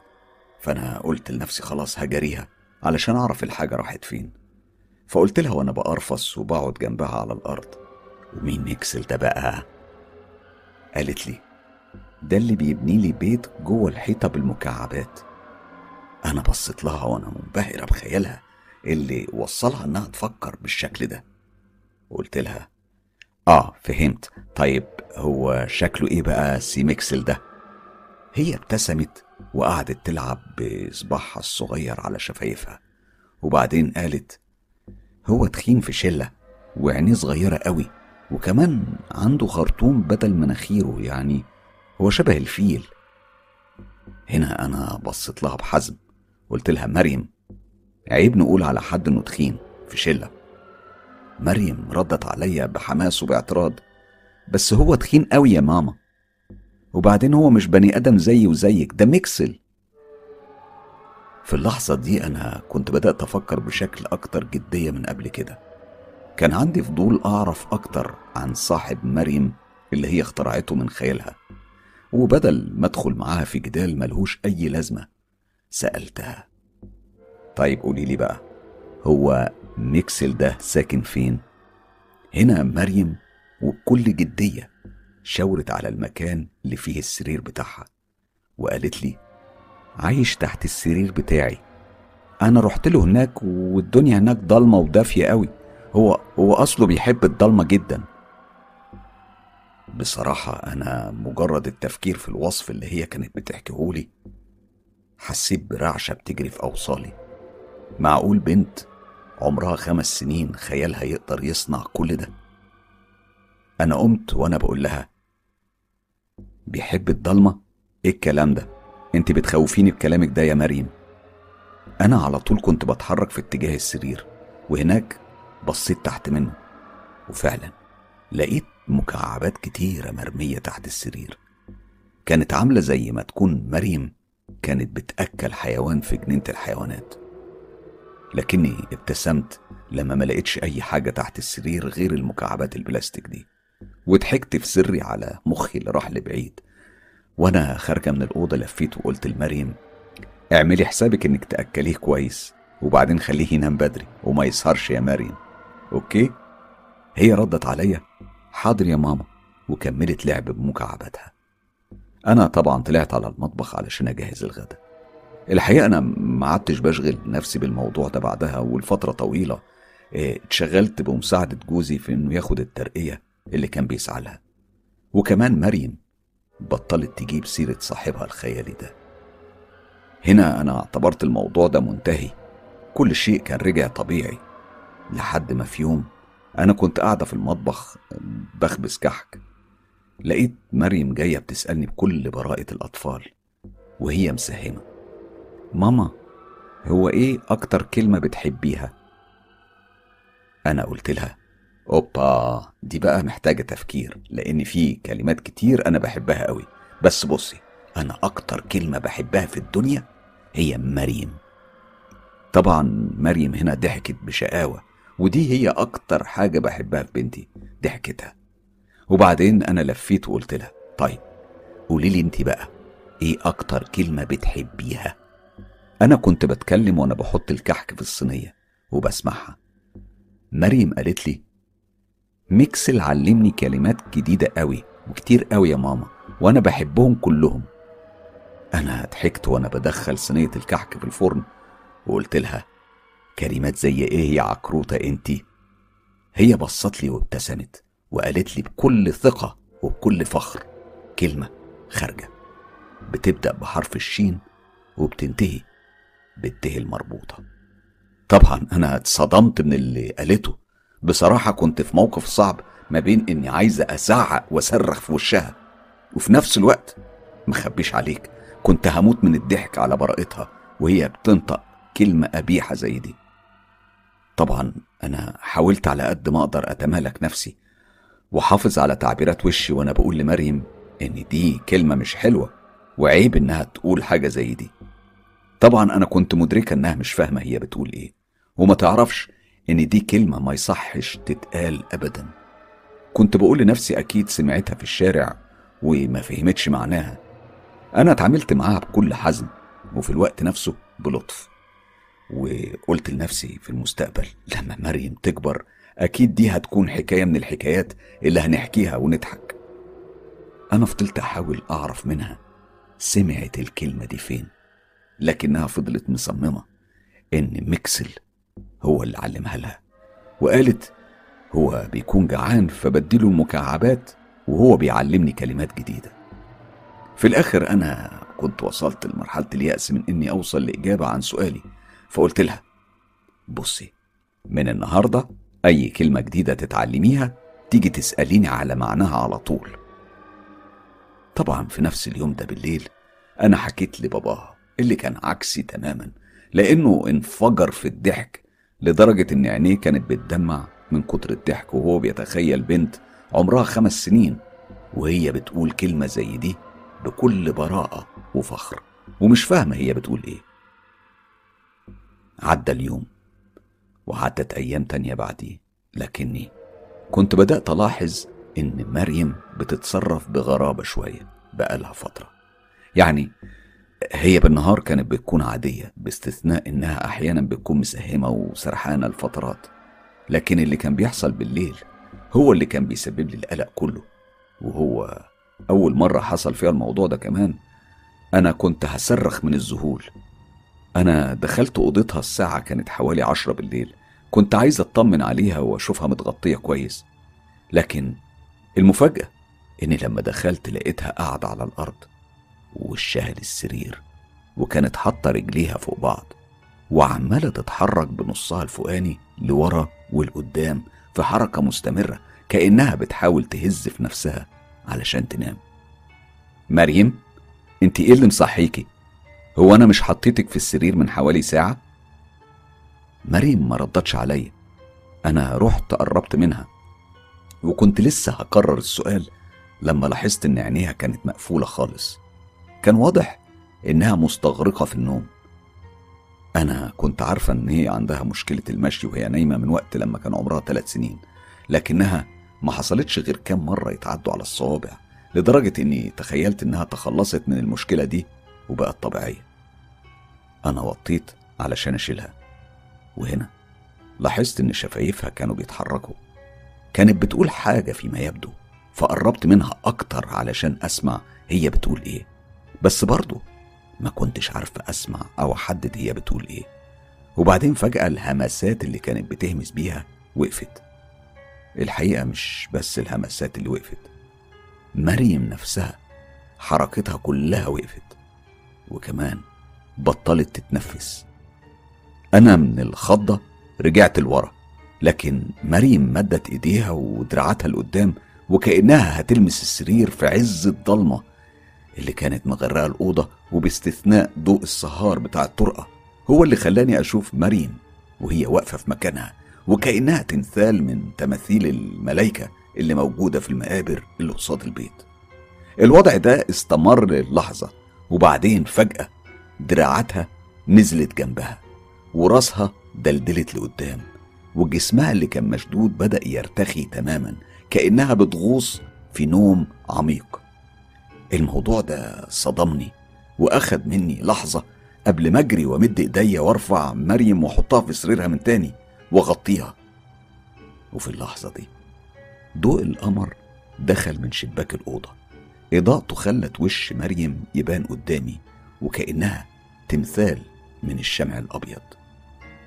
أنا في الوقت ده مش عارفة ليه حسيت إن الأوضة صغرت قوي فجأة الجدران بتاعت الأوضة كانت زي ما تكون بتنكمش وبتقفل عليا. السجادة البني اللي على الأرض حسيتها كأنها هتبلعني. كانت مشاعر غريبة ومش مفهومة ولا مبررة. الإضاءة اللي جاية من السهار بتاع الطرقة خلتني أشوف باب الأوضة لكني حسيته صغر جدا لدرجة إني مستحيل هعرف أطلع منه. أنا حسيت كأني فار وقع في مصيدة. ده يمكن يكون هو أفضل تشبيه لمشاعري ساعتها. والإحساس ده خلاني أحس بقلق رهيب. عمري ما حسيت زيه في حياتي كلها. أنا قعدت أهز في راسي. بحاول أتخلص من المشاعر السلبية الغريبة دي. أنا بطبعي عندي فوبيا وخوف من الأماكن الضيقة. وفي اللحظة دي أنا مديت إيديا بسرعة ونورت الأباجورة اللي جنب سرير مريم. أنا كنت بحاول أطمن نفسي بأي شكل. وفعلا أنا هديت وقدرت أخرج من الأوضة. أنا حكيت لجوزي على اللي حصل وهو قلق جدا لما سمع الحكاية اللي حصلت مع مريم. كان قلقه قوي موضوع الهمس اللي كانت بتهمسه أكتر من كونها كانت قاعدة على الأرض بتهز في نفسها. وقال لي إننا لازم نوديها لدكتور علشان بس نطمن إن كل حاجة طبيعية. أنا طبعا وافقت وقلت له إن إحنا صحيح ممكن هندفع مبلغ كبير علشان نشوف الدكتور وفي الغالب هيطلع الموضوع كله ولا حاجة. بس كده أفضل. طبعا عدت الأيام وما جاتش الفرصة علشان نعمل الزيارة بتاع الدكتور دي. وبعد كام يوم كنت داخلة في أوضة مريم بالليل وهناك اكتشفتها بتعيد نفس السيناريو من تاني. والمرة دي كانت بتكلم نفسها. أنا بسرعة رحت موطية علشان أشيلها وأحطها في سريرها وأنا بقول لنفسي يمكن أنا مزوداها شويتين في الموضوع ده. أنا كنت بحاول أفكر بشكل منطقي ويمكن لو ليلتها ما كنتش لفيت راسي لورا حاجة بسيطة ما كنتش شفته. يمكن كنت هعيش حياتي كلها من غير ما أعرف ولا أعيش الرعب اللي عشته ده. لكن الواقع كان غير كده لأني للأسف لفيت راسي وبصيت وشفته. كان ظل حاجة سودة بتتحرك تحت السرير ومخي اتجمد في لحظتها. وجسمي اتحول لقطعة من الحجارة. كان فيه حاجة تحت السرير. كنت بقول لنفسي مستحيل مع إني كنت حاسة بضربات قلبي بتجري بسرعة رهيبة. إيديا كانت عرقت على الآخر. أنا قمت وقفت وإيديا بترتعش. وسبت مريم بتهز في نفسها قدام وورا وهي في مكانها زي المجاذيب. وأنا اتسحبت وبدأت أدور على زرار النور لأني كنت عارفة إن مفيش حاجة وحشة بتحصل في النور. كل الحاجات الوحشة دايما بتستخبى في الضلمة. أنا نورت النور وهنا مريم بطلت تتهز وبطلت تتمتم ببقها وفجأة عينيها فتحت على آخرها ومدت دراعاتها وإيديها وعينيها كان فيها نظرة فزع رهيب وخيالي. النظرة كانت وده الغريب واللي ما فهمتوش أبدا. كان فيها نظرة خداع. أقصد كان فيها حاجة في عينيها حاجة خوفتني جدا. لا مش خوفتني. دي رعبتني ووهرتني. بس برضه ما كانتش بنفس كمية الخوف والذعر اللي حسيتها لما شفت الحاجة اللي تحت السرير. أنا كنت شايفة اللحاف مدلدل على برواز السرير. لما فجأة حسيت بحاجة بتتحرك من تحت السرير وبتخرج. كانت حاجة شحبة اللون ومرنة عاملة زي المطاط. كان دراعها أقرب لدراع الأخطبوط. الفرق الوحيد إن دراع الأخطبوط ما بيكونش في آخره حاجة عاملة زي الأسنان الحامية. الدراع دي أو الشيء ده عدى من حوالين بنتي وما عملهاش أي حاجة الحمد لله. لكن كانت بتتحرك في اتجاهي أنا. يا نهار أسود. أنا كنت عاملة زي التمثال وأنا بتابع المشهد المريع. الشيء ده ساب بيته اللي تحت السرير. ووقتها ظهر بجسمه بالكامل. في الأول ظهر الراس. كان حاجة كده شبه تكوين دائري مجوف. طالع منه نتوءات وجلد يعني زي الحرافيش بتاع التماسيح. أما عينيه كانت زي خرمين صغيرين كأن حد حفرهم بشنيور في دماغه. الجلد اللي كان حوالين العينين كان أسود وحواليه بقع كتير كأنه اتخبط فيهم كتير. وجوه الحفرتين اللي هما المفترض يكونوا عينيه ما كانش فيه غير بياض. بياض ناصع زي لون الجليد. مفيش حدقات ولا أي لون من أي ألوان إحنا نعرفها. أما الزوائد اللي شبه الخرطوم كانت طالعة من المكان اللي المفترض يكون بقه. دراعاته كانت متوسطة وشبه دراعات الاخطبوط. الكيان ده كان تخين قوي. كنت تحسه كأنه عبارة عن طبقات جلد فوق بعضها. كان بيتحرك وفي حركته كل جسمه كان بيتهز بشكل مخيف. رجليه كانت تخينة وقوية وعريضة بمجرد ما خرج من تحت السرير كان بيخبط رجليه في الأرض وداس على رجلي. وهنا أنا ولأول مرة من ساعة لما شفته قدرت أطلع صوت. أنا صرخت صرخت بعلو صوتي وفضلت أصرخ وأصرخ. وبعدها كل حاجة حصلت بسرعة جدا. الشيء ده عينيه كانت عمالة تفتح وتقفل بسرعة قوي. وبتتهز. أنا طبعا لأن العينين ما كانش فيها لون ما كنتش عارفة أحدد هو بيبص فين. لكني خمنت إنه بيبص على مريم. أنا بصيت لها وبصيت عليها بسرعة لقيت عينيها متثبتة عليا وكلها غضب شديد وضيق مش طبيعي إنه يطلع من طفلة في السن ده أبدا. وفجأة لقيت بنتي بتصرخ فيا وبتقول لي يا بنت ال... يا بنت ال... وفي اللحظة دي الكيان تقريبا اعتبر إن دي إشارة ليه علشان يهجم عليا. قبل ما ألحق أفكر كان بدراع من دراعاته خبط رجليا. أنا من قوة الخبطة وقعت على الأرض بلا حول ولا قوة. وأنا بقع دماغي خبطت في الحيطة خبطة جامدة قوي. خلت الرؤية عندي أصبحت ضبابية. الأوضة كانت منورة بنور الأباجورة اللي جنب سرير مريم. لكني مرة تانية كنت شايفة الأوضة ضيقة جدا وصغرت أكتر. من المرة اللي فاتت. وقتها عرفت إن أنا فعلا وقعت في مصيدة. مصيدة في أكتر مكان في الدنيا كان المفروض يكون أمان. مكان بيرتبط بوجود بنتي فيه وده طبعا كان آخر مكان كنت أتوقع يداهمني فيه مصدر خطر. لما رؤيتي بدأت تصفى وبدأت أنتبه للي بيحصل حواليا فهمت إن الشيء ده كان فوقيا بجسمه الملزق وبيخنقني. عينيه أو الشيء اللي المفترض يكون عينيه كان متثبت في عينيا كأنه بيحاول يمرر طاقة أو شيء مش مرئي جوايا من خلال عينيا. كان بيطلع منه صوت شبه الزمجرة أنا كنت بحاول أقاومه بكل قوتي وبالرغم من طبيعة تكوينه المطاطية إلا إنه كان ناشف وصعب حاولت أعض في دراعه اللي زي الاخطبوط لكني كنت زي اللي بيعض في حجر. أنا صرخت تاني وصرخت وصرخت. لكني كنت سامع مريم قاعدة بتتمتم بألفاظ خارجة. يا بنت ال يا شيطانة يا ع... يا قذرة يا وس. وكلام تاني أنا مش فاهماه. الشيء ده كان دخل دراعه الاخطبوطية جوه بالكامل جوه جسمي. وعينيه كانت لسه متربسة في عينيا مش بيشيلها أبدا كأنه بيدور على حاجة. ده هو كل اللي أنا كنت فاكراه. لحد ما الوجع وصل لمرحلة خلتني يغمى عليا وأغيب عن الدنيا تماما وما فقتش إلا في المستشفى. في المستشفى لما فتحت عينيا لقيت جوزي وبنتي جنب مني. كانوا مستنيين إني أفوق وأول ما فقت على طول الكل كان بيتكلم في وقت واحد كأنهم بيحاولوا يتسابقوا علشان يطمنوني. الدكتور قال إني جات لي حالة تشنج عصبي في المخ نتيجة الخبطة الرهيبة اللي اتخبطتها.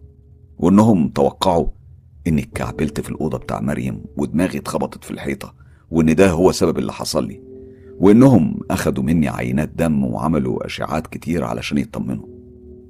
أنا كنت عايز أفتح بقي وأتكلم وأحكي لهم على الشيء اللي هاجمني لكن صوتي ما كانش بيطلع. الموضوع أخد مني شوية شوية وقت يعني من الصدمة وعدم التصديق لحد ما الدكتور شرح لي إني وقت لما حصل لي التشنج أنا فقدت القدرة على الكلام لكنه قال إن ده هيكون بشكل مؤقت. أنا بعدها حاولت أكتب للدكتور ولجوزي علشان يعرفوا إن في كيان مرعب ومش آدمي موجود في بيتنا لكنهم ما صدقونيش. الدكتور أصر إن كل دي هلوسة من تأثير الحادثة. أنا شفتهم بيبصوا لبعض بصات فيها كتير من القلق. قعدت أشاور لهم بإيديا إن أنا مش مجنونة ولا بيتهيألي إني بشوف حاجات وإن ده حصل فعلا قبل ما دماغي تتخبط. لكن بدون فايدة. أنا في النهاية أصريت إني مش هرجع البيت ده تاني ابدا. لكن جوزي رفض وبمجرد ما رجعوني البيت بالقوة كان أول حاجة عملتها إني رحت على أوضة مريم وأخدت جوزي معايا. ودورنا تحت السرير. أنا دورت في كل مكان في البيت كله ما سبتش حتة. لكن ما كانش فيه أي أثر لأي حاجة خالص. أنا كمان لاحظت إن مريم بشكل ما يعني كانت متغيرة. فيها حاجة غريبة ومش عارفاها. طبعا بنتي هي أجمل وأروع طفلة في الدنيا معظم الوقت ده إن لم يكن طول الوقت. لكن ما بين الوقت والتاني مش عارفة ليه بشوف في عينيها نظرات غضب وكره غريبة. وده شيء مش بيمثل مريم ابدا ولا من طبعها أما أنا فأنا كمان بحس إني مختلفة. مش عشان أنا مش بعرف أتكلم. بص هي حاجة كده زي ما يكون في أجزاء مني ومن شخصيتي ما عادتش موجودة. أنا حاسة إني أحيانا بكون حد تاني. أنا مش قادر أحدد بالتحديد إيه بالظبط اللي اتغير أو إيه مش موجود بس دي هي الحقيقة. مؤخرا. أنا بطلت أحاول أقنع جوزي إن اللي أنا عشته وشفته كان حقيقي مية بالمية. هو الفترة خلاني أروح لدكتور نفساني وكان مصمم وبيقول إني محتاجة مساعدة لدرجة إني في النهاية اضطريت أكذب عليه واحسسه إني اتحسنت وبدأت أقول له إني عارفة دلوقتي إن كل اللي شفته ده كان خيال وما حصلش. يعني بتعبير تاني كل ده كان هلوسة من الوقعة اللي أنا وقعتها. السبب إن أنا عملت كده إني عارفه إني لو حلفت له على المية تجمد. مستحيل هيصدق حرف واحد من اللي أنا بحكيه ده. وده هو السبب إني قررت أكتب كل حاجة وأبعتها زي ما قلت لك في الأول لأن عندي أمل ألاقي حد يفهمني أو حتى يفهمني إيه ده وإيه اللي أنا عشته. حاجة واحدة في رحلة بحثي مش عارفة إذا كانت منطقية ولا لأ. مريم كانت مسمية الكيان ده ميكسل. والكلمة اللي عرفت أقراها على شاهد القبر اللي في الكنيسة اللي قدام بيتنا كانت مقلاس فهل ممكن يكون اختلط عليها الاسم؟ سامحوني إني مضطربة وتفكيري مشوش بس أتمنى أتمنى بجد حد يقدر يساعدني. حقيقي تجربة مرعبة جدا ولو كل حرف اتحكى فيها حقيقي وحصل زي ما رانيا حكت أكيد لازم هنفكر بشكل مختلف عن زوار العالم السفلي وتصرفاتهم مع البشر. الموضوع فيما يبدو أخطر من أي تصور لكن في النهاية تبقى تجربة مرعبة. الحكم عليها بيرجع لكم أنتم. تعالوا دلوقتي ننقل لتجربة مرعبة تانية. صاحبها برضه محتاج الدعم هو كمان.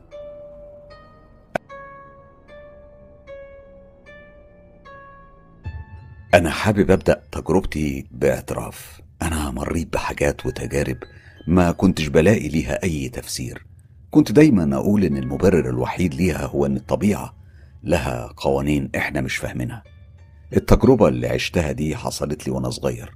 كنت صغير أوي في السن لكن دلوقتي أنا عمري 21 سنة. في الفترة اللي حصلت فيها التجربة دي كانت فترة الأعياد. وأهلي سألوني لو كنت أحب أروح أزور قرايبنا. في بلد تانية كانت بعيدة قوي تقريبا يعني كانت على الحدود بتاع الدولة. كنا هنروح نقضي معاهم كام يوم. يعني أنا رحبت جدا وبالفعل سافرنا. على أساس هنقعد هناك أسبوعين. لما سافرنا أنا رحت مع ولاد عمي في عربيتهم. السفر طبعا مشوار كان طويل تقريبا ثلاث أيام سفر. لما وصلنا كان اللقاء بعد فترة طويلة من الغياب. فالمشاعر كانت حارة جدا. والكل كانت دموعه بتنزل من التأثر. كانت حقيقي لحظات ما تتعوضش أبدا. بعد أربع أيام من وصولنا هناك كنا متجمعين سوا بره البيت. وقاعدين بنحكي قصص وتجارب مخيفة. أنا ما خبيش عليك في سني الصغير الحكايات دي رعبتني. بس أنا كنت بحاول إني ما بينش إني خايف. ولما جه وقت النوم أنا كنت قلقان ومتعصب لأن الدنيا كانت ضلمة على الآخر بالليل. خصوصا وإن قرايبي دول عايشين في قرية قرب الجبل يعني منطقة فقيرة. هم عندهم عواميد نور في الشوارع لكن إضاءتها كانت ضعيفة ده لو شغالة أصلا. الليلة دي جدتي كانت نايمة على السرير اللي جنبي. ولاد عمي وأبوهم وأمهم في الأوضة اللي جنبنا وكانت أوضة من غير باب. اللي حصل إني صحيت من النوم تقريبا كانت حوالي الساعة 3 الصبح. وكنت حاسس إني بردان جدا. لما بصيت على رجليا لقيت الغطا متشال من عليا ومتكون تحت عند قدم السرير. أنا قمت علشان أجيبه لكني لما رفعت راسي ببص لقيت خيال حد واقف. حد كان واقف هناك. كان شبح لونه أسود وكان طوله فوق الاتنين متر. أنا ما كنتش مستوعب إيه ده أساسا لدرجة إني من كتر الخضة أنا ما اتحركتش من مكاني. وفضلت عينيا متعلقة بالكيان ده وببحلق له وأنا مش قادر أنطق. دماغي كانت بتشتغل بسرعة بحاول أفهم إيه ده. ولما بدأت أتململ في مكاني لقيت الكيان ده بيدوب وبينزل جوه الأرض بشكل عمري ما شفته في حياتي كلها. كان سريع جدا وأنا ما كنتش عارف أعمل إيه. معرفش إزاي لكني واضح بعدها. إني رحت في سابع نومة وأنا بفكر في اللي حصل وفي الكيان ده. تاني يوم الصبح أنا فضلت ساكت وما جبتش سيرة عن اللي حصل ده خالص لأي حد. أنا اللي شغلني في التجربة دي مش وجود الكيان ده لكن اللي دايما بفكر فيه هو كان واقف بقاله قد إيه وكان بيعمل إيه قبل ما أقوم؟ ويا ترى لو أنا ما كنتش صحيت في اللحظة دي كان ممكن أعمل إيه فيا؟ والأهم من كل ده ليه؟ ليه أنا؟ شيء غامض ومرعب وغريب. أنا طبعا فضلت محتفظ بذكرى التجربة المرعبة دي لكن لما حكيتها لأعز أصحابي لما كبرت رفض يصدقني وقعد يتريق عليا.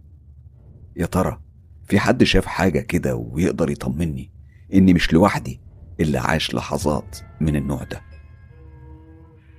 ولسه بنسمع مع بعض تجارب صعبة التصديق تعالوا نسمع التجربة التالتة دي. أسرتي بتسافر كتير لأن والدي شغال في الجيش فبينتقل من مكان لمكان طول الوقت. يعني بالظبط لو كان الموضوع راجع لنا إحنا كنا فضلنا عايشين في مكان واحد وعمرنا ما كنا هنمشي منه ابدا. لكن بسبب سفرنا الكتير ده بقى عندي مخزون كبير من التجارب. يعني مثلا إحنا اتسرقنا كذا مرة مرينا بكوارث طبيعية ده غير طبعا حوادث العربيات. بس هقولك على حاجة اللي فات ده كله ما يجيش حاجة في اللي هحكيهولك النهاردة. واللي مصعب الموضوع ده عليا إن الموضوع ده ما حصلش لحد تاني في أسرتي. ده حصل لي أنا وبس. التجربة دي أنا مريت بيها يوم 14 يناير. ما بنساش التاريخ ده أبدا. وقتها ما كانش فات على عيد ميلادي ال 15 كام أسبوع. أنا بطبيعتي بعاني من القلق وصعوبة شديدة في النوم فكنت دايما بقضي الليل صاحي لوحدي. والليلة دي كانت ليلة زي أي ليلة مفيش أي فرق. بعد يعني عشوائية حلوة طلعت علشان أنام وإخواتي الصغيرين كانوا سبقوني. أما بابا وماما كانوا قاعدين بيتفرجوا على التلفزيون وفي حالة استرخاء تام. أنا حاولت أنيم نفسي بإني أحط راسي تحت المخدة وكنت كل شوية أطلع راسي وأخطف بصة أشوف بيها المنبه أشوف الساعة بقت كام؟ تسعة ودقيقة عشرة وربع حداشر ونص. في النهاية أنا قمت أشوف لو كان والدي ووالدتي لسه صاحيين وطبعا لقيتهم غرقانين في النوم. التلفزيون كان لسه شغال رجعت لأوضتي بحاول أنام من تاني لكني حسيت بالجو برد فجأة. أنا بصيت بره الشباك لقيت الجليد نازل وبيغرق الدنيا. بصيت على الساعة لقيتها 11 وسبعة وتلاتين دقيقة. اتضايقت إني مش عارف أنام لكن المرة دي أنا دخلت جوه اللحاف ولفيته حواليا بالكامل وأخيرا قدرت أستغرق في النوم. بعد فترة مش عارف قد إيه صحيت من النوم وأنا مفزوع بدون أي سبب. بصيت على الساعة لقيتها مطفية. قمت قايم من السرير ورحت عند الساعة علشان أشوف لو حد شال الفيشة. لكن لقيتها لسه واصلة بالكهرباء. هنا أنا قلقت قوي وخفت. وقتها أنا سمعت صوت بره الشباك. كان صوت زي خلطة ما بين صوت معزة وديب. بصراحة رحت بصيت بره الشباك. الجليد كان نازل بكميات كثيفة قوي. وما كنتش عارف أميز أي حاجة. يعني الرؤية كانت ضبابية تماما ومش واضحة خالص لدرجة إني ما كنتش قادر أشوف بيوت الجيران اللي قصادنا. وفي اللحظة دي أنا سمعت حاجة وقعت تحت واتكسرت. وهنا جات لي نوبة قلق عنيفة ودي حاجة نادرة ما بتحصل لي. وقتها أنا جريت على أوضتي وطلعت مطوة كان والدي جابها لي لما اشتركت في الكشافة. أنا فتحتها ومشيت في اتجاه الباب لكن قبل ما أوصل للباب بتاع أوضتي كنت سامع خطوات بتتحرك. أو بمعنى صح كانت بتتنطط قدام باب أوضتي. وبعدين الباب فجأة اترزع جامد جدا.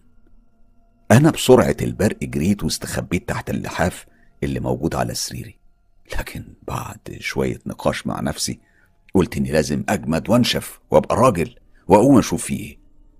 أنا طلعت فتحت الباب بسرعة وبصيت. ما لقيتش أي حد أو أي حاجة. فبدأت أتسحب على السلالم الداخلية بتاعت البيت ونزلت تحت. بصيت برضه ما لقيتش أي حد أو أي حاجة. اتحركت في طريقي للمطبخ وهناك لقيت علب التوابل بتاعت أمي ودي كانت علب غالية واقعين على الأرض ومكسورين. من حسن الحظ أمي وأبويا نومهم تقيل جدا. أنا بصيت على الميكروويف علشان أشوف الوقت. لقيته برضه مطفي والساعة مش شغالة. أنا عقلي الصغير بحكم سني وقتها استنتج إن العاصفة الثلجية أكيد هي السبب في كل ده. وهنا أنا قررت إني أخرج من البيت وأشوف في إيه بره وإيه اللي بيحصل. لبست جزمتي والبلطو وخرجت من الباب الخلفي للبيت لكن برضه ما كنش يعني ما كانش في أي حاجة. ومع ذلك أنا سمعت الصوت تاني. صوت كان عامل زي ما يكون جاي من الغابة القريبة من البيت. فرحت قربت من سور الجنينة وبصيت ما بين العوارض الخشب بتاعت السور. وقتها شفت حيوان ميت واقع على الأرض من كتر الجليد ما كنتش عارف أميز إيه نوعه. أنا كنت الشيء اللي متأكد منه إني شايف دم في كل حتة. ومصارينه كانت مغطية الأرض حواليه والريحة كانت بشعة وبتهف عليا كل شوية. أنا على طول. رجعت في اتجاه الباب بتاعنا وسحبت كرسي غرقان جليد وقعدت وأنا بفكر لأني اتأثرت كتير باللي أنا شفته. وأنا قاعد في مكاني سمعت خطوات بتتحرك جاية من اتجاه الغابة. بس الخطوات دي كان فيهم حاجة مش طبيعية. يعني أقدر أقول حاجة غريبة. أنا بصراحة خفت. فدخلت وقفلت الباب ورايا وتربسته كويس. وبعدين وأنا بتحرك في اتجاه السلم سمعت صوت عالي جاي من فوق. بدأت أطلع لفوق عشان أشوف إيه مصدره لكني ما لقيتش أي حاجة خالص. وهنا سمعت حركة في الليفين روم فنطيت وأنا بنزل لتحت ودي كانت غلطة رهيبة لأن اللي حصل إني وقعت على وشي. أنا قمت موجوع بس من غير أي إصابات بمجرد ما دخلت أوضة المعيشة لقيته قدامي. كان كيان شاحب ضخم. عينيه كانت عبارة عن فتحات كبيرة واسعة لكنها مجوفة وفاضية وكان بقه غريب عامل زي ما يكون خطوط متعرجة كده وشكلها مش طبيعي لكنه لما فتحها كانت فتحة كبيرة زي الكهف في حجم تقريبا تلفزيون 40 بوصة حاجة شكلها رهيب. وفجأة لقيته بيجري في اتجاه المطبخ وخرج من الباب الخلفي. أنا طبعا في غمضة عين كنت في أوضتي وقفلت الباب عليا بالترباس وفضلت في سريري لحد ما صحيت تاني يوم. أمي وأبويا لما صحيوا لقوا علبة التوابل المكسورة في المطبخ على الأرض وجنبها كان في بقع دم والحيوان الميت اللي بره البيت شافوه. أنا أيامها حاولت أقنعهم باللي أنا شفته. لكنهم ما صدقونيش. واتهموني إن خيالي واسع والنهاردة وبالرغم من السنين الطويلة قوي اللي عدت على الواقعة دي إلا إني فاكرها كويس جدا وفاكر شكل الكيان المرعب ده. وصدقني لسه بعمل له ألف حساب. قصة برضه بكل تفاصيلها غريبة. يا ترى هل كيانات العالم السفلي تقدر تتشكل وتظهر في عالمنا؟ وهل لما بتتشكل بتطلع بشكلها الحقيقي؟ وهل الأوصاف اللي سمعناها في الثلاث قصص النهاردة هي دي الشكل بتاع الكيانات دي؟ ولا الموضوع وراه سر؟ هل الناس دي خيالها واسع زي ما اللي حواليهم بيتهموهم؟ ولا في صدق في كلامهم؟ دي أسئلة كتير مستني إجابتها منكم في التعليقات. أنا سهام ومش حابة أحدد جنسيتي أو بلدي. أنا في حياتي قابلت ناس كتير وعشت تجارب أكتر. لكن اللي هحكيه الليلة هو تجربة لها أبعاد خاصة جدا. التجربة دي تجربة غريبة ومرعبة بشكل كبير. وكل حرف هحكيه هو عبارة عن خلطة من المشاعر والأحاسيس واللي اتكونت جوايا. نتيجة إني مش لاقي أي تفسير منطقي أو عقلاني للأحداث اللي هتسمعها مني. التجربة دي عاشتها واحدة من قرايب والدي واللي عايشة في بلد بعيدة جدا عننا. يعني إحنا نادرا ما بنقدر نشوف بعض. وده السبب إن علاقتها بأسرتنا وبوالدي تحديدا استمرت عن طريق المراسلات التقليدية. أقصد يعني إنها دقة قديمة جوابات وطوابع ونستنى البوسطجي يجي بجواباتها لينا. ونفس الوضع. إحنا كنا بنرد على جواباتها بجوابات. هي طبعا ملهاش في موضوع التكنولوجيا الحديثة إنترنت وفيسبوك وواتساب والكلام ده. الموضوع ده استمر على كده سنين طويلة جدا لحد ما جت فترة انقطعت فيها أخبارها. الجوابات بطلت توصل. كانت فترة طويلة وكلنا قلقنا جدا. ما كناش عارفين إيه سبب الانقطاع ده. خصوصا إن ما كانش عندنا أي وسيلة نتواصل بيها غير الجوابات. وبعد فترة طويلة من الانقطاع صحينا في يوم من الأيام على صوت البوسطجي وهو بيخبط على باب البيت. لما فتحناه لقيناه جايب جواب. أنا لما بصيت على الجواب على طول عرفت إنه منها هي لأن ده كان خطها. أنا كنت متعودة عليه وحافظاه. لكن محتوى الجواب ده سابنا كلنا في حالة صدمة رهيبة. لكن قبل ما أحكي لك عن السبب خليني أحكي لك عنها هي الأول. هي ست قوية ومكافحة ربت ابنين ودفنت جوزها بنفسها بعد وفاته وكملت مشوار الحياة لوحدها. هي كمان بتشتغل في مؤسسة مرموقة في الدولة اللي هي عايشة فيها ومركزها كبير. طبعها جد جدا وما بتحبش التهريج. طبعا لما الجواب وصل وقريناه كنا في حالة ذهول لأن اللي هي حكته فيه كان صعب جدا. عارفة عارفة أنا أكيد شوقتك وعايز تعرف محتوى الجواب اللي خلانا كلنا في حالة غريبة من الخوف المبهم والغير مفهوم. عموما بص اسمع معايا جزء من الجواب وأنت هتفهم كل حاجة.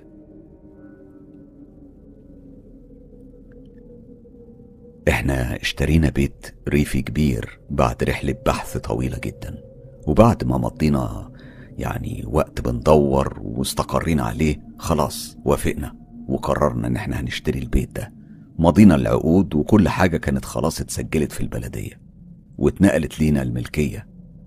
وهنا بدأنا على طول نغير في البيت ونطور فيه من دهانات وديكورات. بصراحة ده هو اللي كان شاغلني طول الفترة اللي فاتت عن إني ابعت أي جوابات. بصراحة الولدين كمان ساعدوني كتير في إننا نقوم بكل أعمال التجديد. لحد ما جه الدور على تجديد البدروم واللي كان الملك القديم للبيت ورهولنا على السريع وقت ما اشترينا البيت. وقتها الحاجة الوحيدة اللي كنا لاحظناها إنه كان واسع جدا وكبير. بعد ما خلصنا تجديدات ودهانات البيت ونزلنا لتحت علشان نجهز البدروم للتجديد معرفش إيه بالظبط اللي حصل غير اننا كلنا وبدون اي اتفاق مسبق حسينا اننا مش مرتاحين. كان في احساس مش حلو ومش مريح. الاحساس ده كان موجود تحت في البدروم مش في باقي البيت. كمان كان في ريحة مش حلوة مالية المكان. حاجة كده زي ما تكون خليط من رطوبة وتراب والريحة المميزة للأماكن القديمة. أنا ما أعرفش أي تفسير لمشاعر الخوف وعدم الراحة اللي سيطرت علينا. يعني إحنا التلاتة كنا بنبص لبعض ومش فاهمين أي سبب لمشاعرنا دي. المشكلة إن المشاعر دي اتنقلت لجوه البيت وبقينا بنحس بيها هناك كمان. في ركن من أركان البدروم لقينا كومة كبيرة وعالية من حاجات قديمة متجمعة هناك. هنا اقترح ابني فواز إن إحنا نخرج الحاجة دي كلها بره البدروم ونحرقها. وده فعلا اللي عملوه فواز وإيهاب. وأنا معاهم طبعا. كل الحاجات دي اتحرقت بالكامل. وكنا واقفين بنتفرج عليها وهي بتتحول لرماد. الحاجات اللي اتبقت تحت بعد كده كانت عبارة عن رف كان عليه تلات كوبايات قديمة ودولاب قديم قوي ومتعلق جنبهم بلطو وبنطلون ومكوة شكلها موديل الستينيات. بعد حوالي ساعة ونص تقريبا كانت كل الحاجات دي بره هي كمان وما تبقاش أي حاجة تحت. ودي كانت اللحظة اللي سمعت فيها الولاد بينادوني علشان أروح لهم بسرعة. أنا لما نزلت لقيتهم واقفين في الركنة اللي كان الدولاب القديم محطوط فيها. كانوا بيرفعوا السجادة اللي كانت على الأرض وبيشاوروا على حاجة أنا ما كنتش متأكدة منها. حاجة كده زي ما يكون مقبض باب وكان في كتابة مطموسة ومش واضحة خالص. الولاد كانوا في حالة إثارة شديدة جدا. كانوا بيسابقوا بعض علشان يجيبوا حاجة يفتحوا بيها الباب. وبالفعل جابوا عتلة وفي أقل من عشرين دقيقة كانوا فتحوه. مش عايز أقول الريحة اللي طلعت كانت عاملة إزاي. الريحة كانت نفاذة جدا وقوية. الباب كان عبارة عن مدخل لمساحة تخزين مش كبيرة وبمجرد ما فواز نور الكشاف كلنا رجعنا لورا وإحنا بنشهق من الخضة. المنظر اللي شفناه كان آخر حاجة ممكن نتوقعها أبدا. كان فيه كفنين موجودين تحت واللي فواز وإيهاب ما ضيعوش وقت ونزلوا على طول فتحوهم وهنا كانت الصدمة. كان جوه كل كفن هيكل عظمي واضح إنه كان هنا من سنين طويلة جدا ومن كتر ما تحللوا ما كانش واضح نوعهم إيه أقصد يعني رجالة ولا ستات. أنا صرخت من الرعب. المنظر كان أصعب من إني أتحمله. وفواز جرى عليا ولحقني وأخدني هو وإيهاب على فوق. دقايق كانوا اتصلوا بالشرطة اللي جت ورفعوا الكفنين بالهياكل العظمية اللي فيهم والموضوع اتحول لتحقيق وقضية. بس مش هي دي المشكلة. اللي حصل بعد كده إن حياتنا اتقلبت واتغيرت 180 درجة. البيت اتحول لحالة غريبة من الجنون الكامل اللي ملهوش أي تفسير.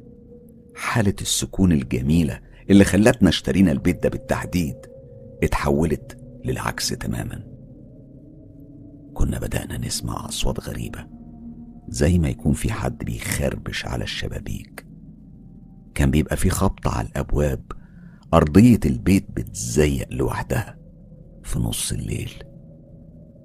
خيالات بتظهر على جدران أوض النوم. أما أكتر حاجة كانت بتخليني أموت في مكاني هي المساحات الباردة اللي كانت بتكون في مناطق معينة في البيت. دي ما كنتش بفهمها أبدا. المناطق دي كنت بحس كأني فجأة وأنا ماشية في البيت كأني دخلت تلاجة. وبعدين بدأت الأصوات. ودي كانت الحاجة اللي فزعتنا كلنا. وبعدها كلنا قررنا إن إحنا ننام في أوضة واحدة لحد ما نلاقي لها حل.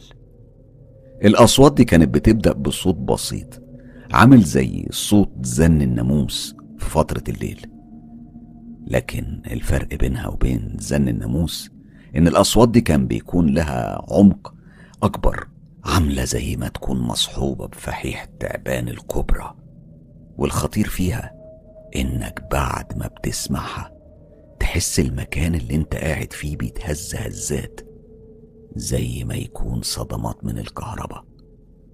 بعد كده بتسمع حجارة كأنها بتقع من جوه البيت. حاجة كده تحسسك كأن البيت بيتعرض لزلزال وهيقع.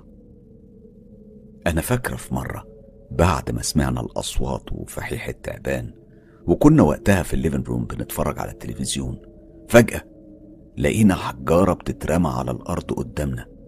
الغريبة إن الحجارة دي مش من الحجارة المصنوع منها البيت. دي كانت حجارة غريبة شكلها غريب وريحتها صعبة قوي. وفي اللحظة نفسها لقينا جدران الأوضة بيظهر عليها تشققات وشروخ بالطول وبالعرض كأن البيت دبت فيه الحياة وبيتحرك. كل اللي فات ده ما بيخوفش أبدا. بالمقارنة باللي هحكيهولك دلوقتي.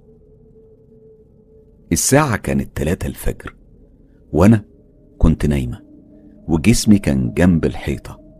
لما حسيت بحد بيزقني من جوه الحيطة. أنا من قوة الزقة كنت هقع على الأرض. طبعا صحيت وكنت في حالة بين الصحيان والنوم ومش فاهمة إيه اللي حصل ده. وإزاي حصل.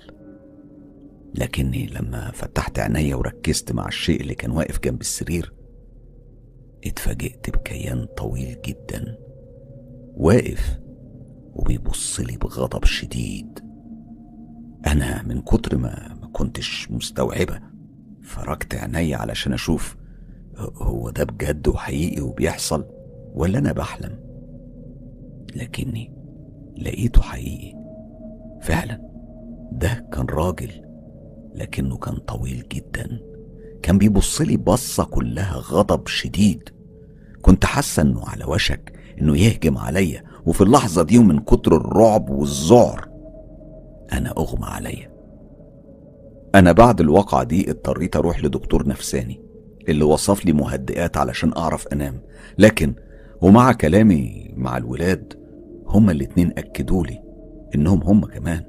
شافوا حاجات شبيهة وكل واحد فيهم بيحكي على تجارب رهيبة ومشاهدات مش مفهومة ما بين خيال قط بيمشي على الحيطة لكيانات قصيرة ودانها طويلة وعينيها واسعة قوي بتجري في أماكن محددة في البيت خصوصا الحمام اللي في الدور الأرضي.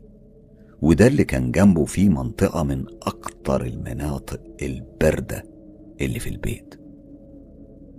المواضيع دي خلتني آخد قرار عمري ما فكرت في حياتي إني حتى أفكر فيه لأني عمري ما آمنت بالنوعية دي من الظواهر. أنا أخدت في بعضي وطلعت على الكنيسة وهناك أنا استعنت براجل دين اللي وافق إنه يجي ويكشف على البيت ويشوف الظواهر الغريبة دي. بتحصل ليه؟ هو في إيه؟ وبالفعل هو جه وزارنا في البيت وسمع الحكاية من بدايتها. بعد الزيارة طالت لأكتر من ساعة هو قال لنا إنه بيعتقد إن بسبب وجود الأكفان في البدروم وكمان بسبب إن إحنا طلعنا الحاجة اللي في البدروم وحرقناها ممكن ده كله يكون عمل حالة من الإزعاج لعمار البيت. وده هو السبب في حالة الهياج اللي ملت البيت. أنا لما سألته عن الحل هو قال لي ما تقلقيش الحل موجود. وبالفعل مسك الكتاب المقدس وبدأ يقرأ آيات محددة منه وبعدين طلع إزازة مية صغيرة من جيبه فيها ماء مقدس وبدأ يرش في كل مكان من البيت. بعدها قال لنا إن هو بيفضل إن الأوضة اللي تحت في البدروم تتردم. وتتقفل بالخرسانة تماما. إحنا فعلا ما ضيعناش وقت واتفقنا مع شركة مقاولات صغيرة تيجي تنفذ لنا أعمال الردم دي. لكن الميعاد كان مقرر له بعد يومين. وإحنا في خلال اليومين دول شفنا أهوال مستحيل كنت أتخيل إني أعيشها أبدا. أنا كنت نايمة ومستغرقة في النوم. لما سمعت صوت زي ما يكون في طائر بينقر الشباك. لكني لما فتحت عينيا شفت اللي عمري ما تخيلت إني ممكن أشوفه. في الحيطة كان الجير عمال يقع. الجدار كان بيتشقق. كأن الطائر ده كان محبوس جوه الحيطة وبيحاول يطلع. أنا كنت مركزة تماما مع اللي بيحصل. صحيت وانتبهت بالكامل ومن كتر الرعب والذعر ما كنتش قادرة أتحرك وأقوم من مكاني خالص. ضربات قلبي كانت سريعة جدا وجسمي كان اتحول للوح تلج. عينيا كانت متثبتة على الجدار والفتحة اللي فيه واللي كانت عمالة توسع أكتر وأكتر. لما فجأة سمعت الصوت زي ما تكون حاجة بتحاول تطلع عينيا كانت وسعت على الآخر. كانت كلها تركيز. لما فجأة ظهر شعر أسود كثيف جدا. قبل ما ألحق أفكر إيه الشعر ده لقيت الراس بترجع لورا. وأبشع وش شفته في عمري كله. بيبص لي. وعينيه اللي كانت حمرة بلون الدم كانت متثبتة في عينيا. وفجأة لقيته فتح بقه وصرخ وهو بيقول برا. برا. أنا صوت صريخي سمع البيت كله. فواز وإيهاب اللي كانوا في عز النوم قاموا على الصرخة وجم جري عند سريري. لقوني وقع على الأرض وإيديا ورجليا ملفوفين على بعض بشكل غريب وكنت برتعش بشكل صعب. لكن الغريبة ما كانش فيه فتحة في الحيطة. ولا وش ولا كأن فيه أي حاجة حصلت. كمان من المواقف اللي حصلت لفواز إنه كان في الحمام بيستحمى لما سمع حاجة زي أزيز كهرباء ولقى اللمبة بترعش فقال لنفسه أكيد اللمبة دي هتتحرق. خرج بسرعة وبدأ يتنشف لما حس بحاجة مبلولة على الأرض. تخيل إنها مية مطرح ما استحمى لكنه لما بص على الأرض شاف كائن غريب كأنه مصنوع من مية.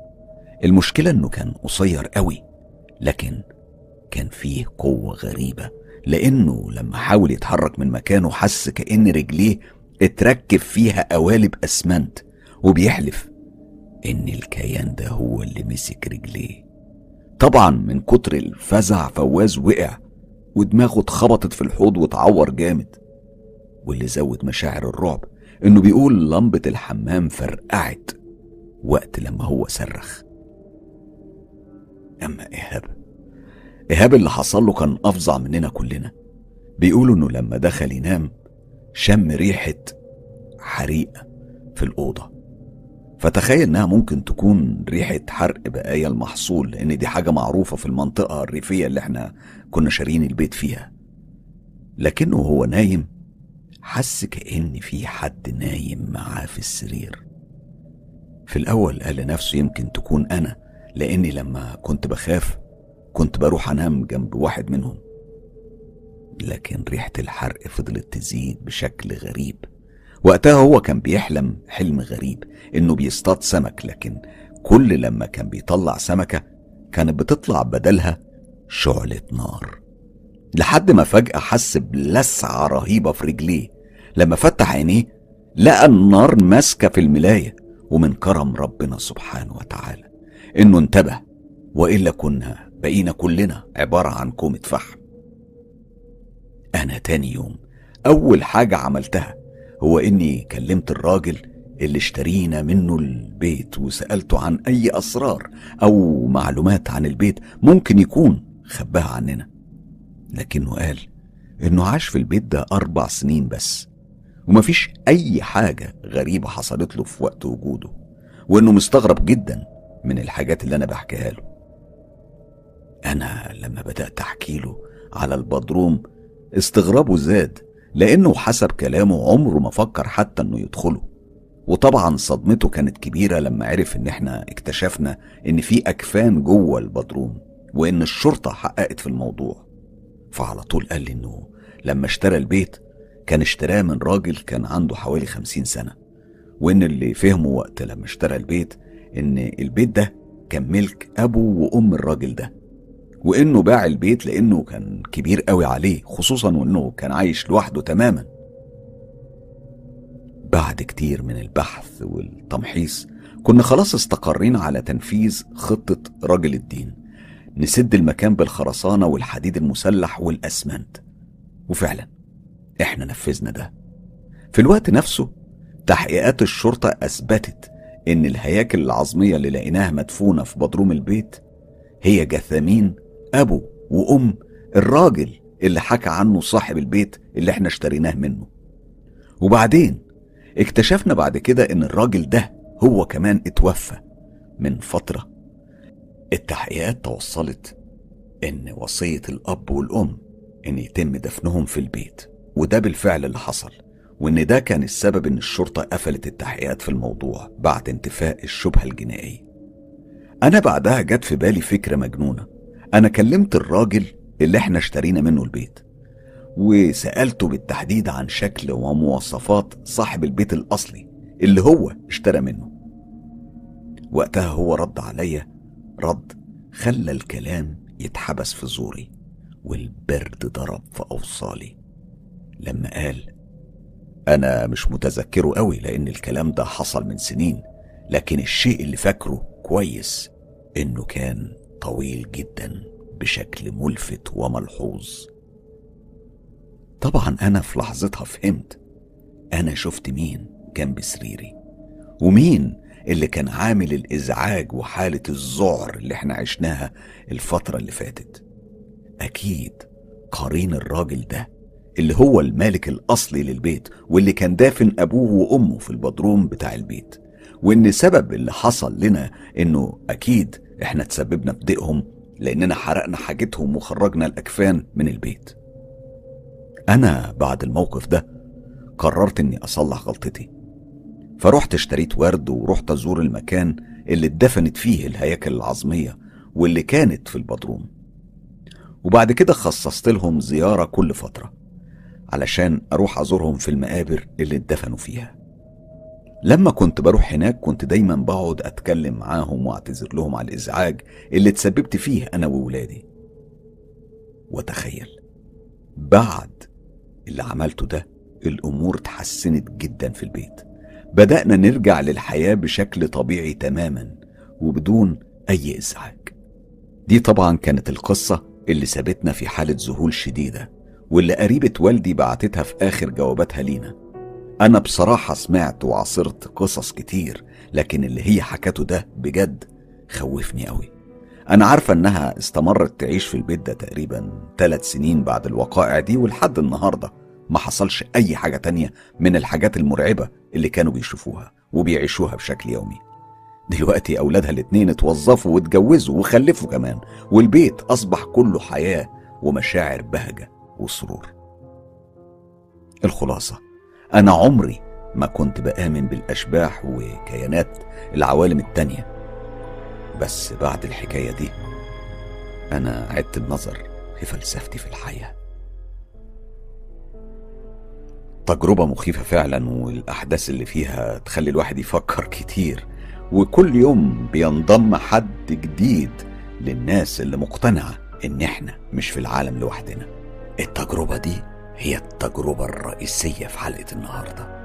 تجربة مخيفة مرعبة وفي نفس الوقت غامضة جدا مثيرة وفيها تساؤلات وأسئلة ملهاش إجابات. أتمنى ألاقي الإجابة عندكم. تعالوا نسمع الحكاية دي واللي هنسمعها حالا. العالم مليان معجزات. بالرغم إن كتير من الناس بتقول إن زمن المعجزات انتهى واللي بيشتغل في مجال التمريض هيكون أكتر حد عارف إن كلامي صحيح. يعني كمثال أحيانا يكون في حالة في العناية المركزة ويكونوا الدكاترة حددوا لها أيام هتعيشها أو ساعات. وفجأة تلاقي الحالة دي رجعت وعاشت ومارست حياتها بشكل طبيعي وبطريقة مستحيل عقل يتقبلها. دي حقيقة أنا عشتها وشفتها كتير. ودايما ذكرى الحالات دي ما بتفارقش خيالي أبدا زيها زي الموقف أو التجربة المخيفة اللي هحكي لك عليها حالا. الحقيقة إن كل ما أفتكر الموقف ده ولحد النهاردة جسمي وجلدي بيقشعر. في الوقت اللي حصلت فيه التجربة دي أنا كنت طالبة في كلية التمريض. كنت بتدرب في مستشفى الولادة ويوميها كانوا أخدونا لوحدة العناية المركزة. لكن قبل ما نوصل بحوالي ساعة كان في بيبي لسه مولود اتوفى هناك. طبعا وطبقا للقواعد الطبية المتبعة بتقول إننا لازم نسيب المتوفي في العناية لمدة ساعتين علشان يتم التأكد من إن الوفاة حصلت فعلا وإن أجهزة الجسم كلها توقفت تماما. بعدها بيتم نقل الجثمان للمشرحة. القاعدة الطبية بتقول كمان إن الجسم بيتيبس بالكامل وتماما بعد ساعتين من الوفاة. كبيرة الممارضات قررت إنها فرصة إنها تختبر جسم الطفل حديث الولادة المتوفي قدامنا على أساس إنها فرصة للتدريب وإن ده هيكون مفيد جدا لينا. لكنها بمجرد ما بدأت تمسك الجثة وتبدأ تشرح عليها فجأة لقينا وشها جاب ألوان واتغير وظهر عليه علامات فزع وتعجب وصرخت وقالت مستحيل مستحيل إزاي ده بيحصل؟ وقعدت تنادي على الدكاترة علشان يجوا بسرعة. إحنا كنا واقفين متسمرين في مكاننا الخوف كان بدأ يسيطر علينا. أنا أخدت قرار إني أكسر حاجز الخوف وأسألها هو إيه ده اللي مستحيل؟ إيه بالظبط الموضوع؟ إحنا مش فاهمين حاجة. راحت قالت لنا بصوا الطفل جسمه كله متيبس ما عدا الراس والرقبة ودي حاجة تقلق وتخوف. وبعدين قالت وعلى وشها علامات الجدية التامة. بصوا هقول لكم حاجة هي مش طبية لكنها من الحاجات اللي أنا عرفتها من خلال شغلي في المجال ده. معنى الوضع ده إن الطفل بيلف راسه علشان يشوف هياخد مين معاه. هي ما كانتش كملت الجملة وسمعنا صوت جهاز ضربات القلب اللي كان متوصل بطفل تاني في أوضة العناية المركزة بدأ يصفر بيعلن توقف القلب. في ثواني كان الكل متجمع حوالينه وبيحاولوا يرجعوه للحياة بجهاز الصدمات الكهربائية. كمان كان في طفل كمان محطوط في حضانة وكان في حالة المفترض إنها جيدة لكنه هو كمان جهاز ضربات القلب بتاعه بدأ يصفر وجرى عليه فريق تاني من الدكاترة بيحاولوا ينقذوه. بصراحة كانت حاجة ولا أبشع كابوس. قسم العناية المركزة كان عامل زي خلية النحل. حالة الصدمة كانت ظاهرة تماما على الوشوش. أنا بصراحة عينيا كانت تايهة بتتابع كل الأحداث الغريبة المرعبة اللي بدأت تحصل بشكل مفاجئ. لما انتبهت إن الممرضة اللي كانت بتدربنا كانت بتصرخ وبتقول خرجوا الرضيع الميت بره خرجوه بره أنا كنت ببص لها وأنا مش فاهم هي هي بتقول كده ليه؟ الطلب كان غريب قوي لكن اللي قالته بعدها كانت أغرب جملة سمعتها في حياتي كلها لأنها قالت لواحدة من الممرضات الصغيرين اطلعي نادي على أبو حمدان خليه يدق مسامير في كل أركان القسم. ما تضيعيش وقت روحي له حالا. أنا طبعا الذهول كان سيطر عليا بالكامل خصوصا وأنا شايفة الدكاترة بيسمعوا كلام كبيرة التمريض ومش بيعرضوها ولا حتى بيناقشوها في طلبها. أما الشيء اللي خلاني شاورت وأنا مخضوضة لزمايلي المسؤولين هم كمان إن كان الراجل اللي اسمه أبو حمدان ده كان واضح إن هو كان مهندس الصيانة بتاع القسم جه جري وكان ماسك في إيده شاكوش ومعاه كيسة فيها مسامير. بدأ يدق المسامير في أركان القسم زي ما الممرضة طلبت. أما المفاجأة الرهيبة اللي لحد النهارده أنا مش قادر أستوعبها كانت إن حالة الهرج والمرج اللي كانت في القسم وأصوات جهاز ضربات القلب اللي كانت حصل لها حالة كاملة من الفوضى من شوية كلها كانت هدت خالص والحالات كلها استقرت بشكل غريب. القسم كله كأنه دخل في حالة كاملة من السكون والهدوء. والطفلين اللي كانوا بيودعوا حالا ودخلوا في مرحلة الاحتضار كانت حالتهم رجعت استقرت وأصبحوا في حالة جيدة وزالت حالة الخطر اللي كانوا فيها من دقايق. بس كان شيء غريب سبب لنا صدمة رهيبة. طبعا أنا ما قدرتش أمنع نفسي من إني أقرب من كبيرة التمريض واسألها عن الألغاز اللي حصلت قدامنا دي واللي ما فهمناش أي حاجة منها. وكمان إزاي حصلت؟ الممرضة ردت عليا بإنها عصرت الموضوع ده أكتر من مرة في حياتها العملية وكل مرة كانت بتحله بالطريقة دي. لكنها أكدت علينا إن مش كل مرة دق المسامير في الأركان بينفع وإنها حضرت حالات الطفل الميت فيها أخد أطفال معاه وهو ماشي. أما بقى سر المسامير اللي بتندق في الأركان رفضت تماما تشرح لنا حكايته. واكتفت بأنها مقتنعة بالفكرة وإن الدكاترة كمان اللي كانوا حاضرين محدش منهم عارضها. هي سابتني اليوم ده ومعايا أغرب وأرعب ذكرى عشتها في حياتي. وطبعا أغرب لغز أنا مش لاقياله أي تفسير. إيه علاقة المسامير وطفل ميت جسمه كله متيبس وراسه ورقبته لأ. هل فعلا ممكن الطفل يكون كان بيبص حواليه علشان يشوف هياخد مين معاه؟ أتمنى لو حد يقدر يفيدني ويحل لي اللغز اللي عمره أكتر من 15 سنة. دلوقتي. دي تجربة من أغرب وأرعب التجارب اللي سمعتها في حياتي واللي حكتها لنا مايا النهاردة. الحقيقة بعد ما قريت رسالتها وتجربتها راسي مشغولة جدا بحل اللغز ده وإزاي ده بيحصل؟ شيء مدهش ومذهل ومخيف لكن بكل تأكيد بيأكد على إن العالم ده فيه ألغاز وحكايات أكبر بكتير من أي خيال بيتخيله كتاب القصص ومخرجي الأفلام المرعبة. الحقيقة دايما بتكون أرعب بكتير من الخيال. أتمنى مايا تكون بتسمعنا الليلة وتسمع معانا ردود أفعال أصدقاء مستر كايرو وتفسيراتهم من خلال التعليقات. تعالوا دلوقتي هنسمع تجربة غريبة ولما بقول غريبة مش عشان هي مش مرعبة لا هي مرعبة لكنها غريبة. اسمعوها كده معايا. أنا اشتغلت فترة طويلة يمكن فوق العشرين سنة في مستشفى الجامعة. شغلي كان مرتبط بشكل كبير مع الحالات الحرجة اللي كانت للأسف بتنتهي في المشرحة. ناس كتير دايما بتسألني انتي ما بتخافيش من الشغل مع الميتين وأجواء المشرحة المخيفة والمرعبة؟ لكن أنا إجابتي كانت دايما بتكون واحدة أنا ما بخافش من الميتين اللي بجد يستاهل إن إحنا نخاف منه هما الأحياء. لأن دول هما اللي بيجي منهم الضرر كله. لكن وعلى غير عادتي مريت بتجربة خلتني أعيد تفكير في مفاهيمي دي. التجربة دي حصلت لي في صيف سنة 2017 وبالتحديد في شهر يونيو. في اليوم ده كانت وصلت لنا جثة طفل رضيع عمره سنة وثلاث شهور تقريبا علشان تتشرح. الطفل ده أمه كانت قروية وكانت بترضعه بالليل وقبل ما ينام سابته في السرير وهي راحت تجهز العشاء لجوزها.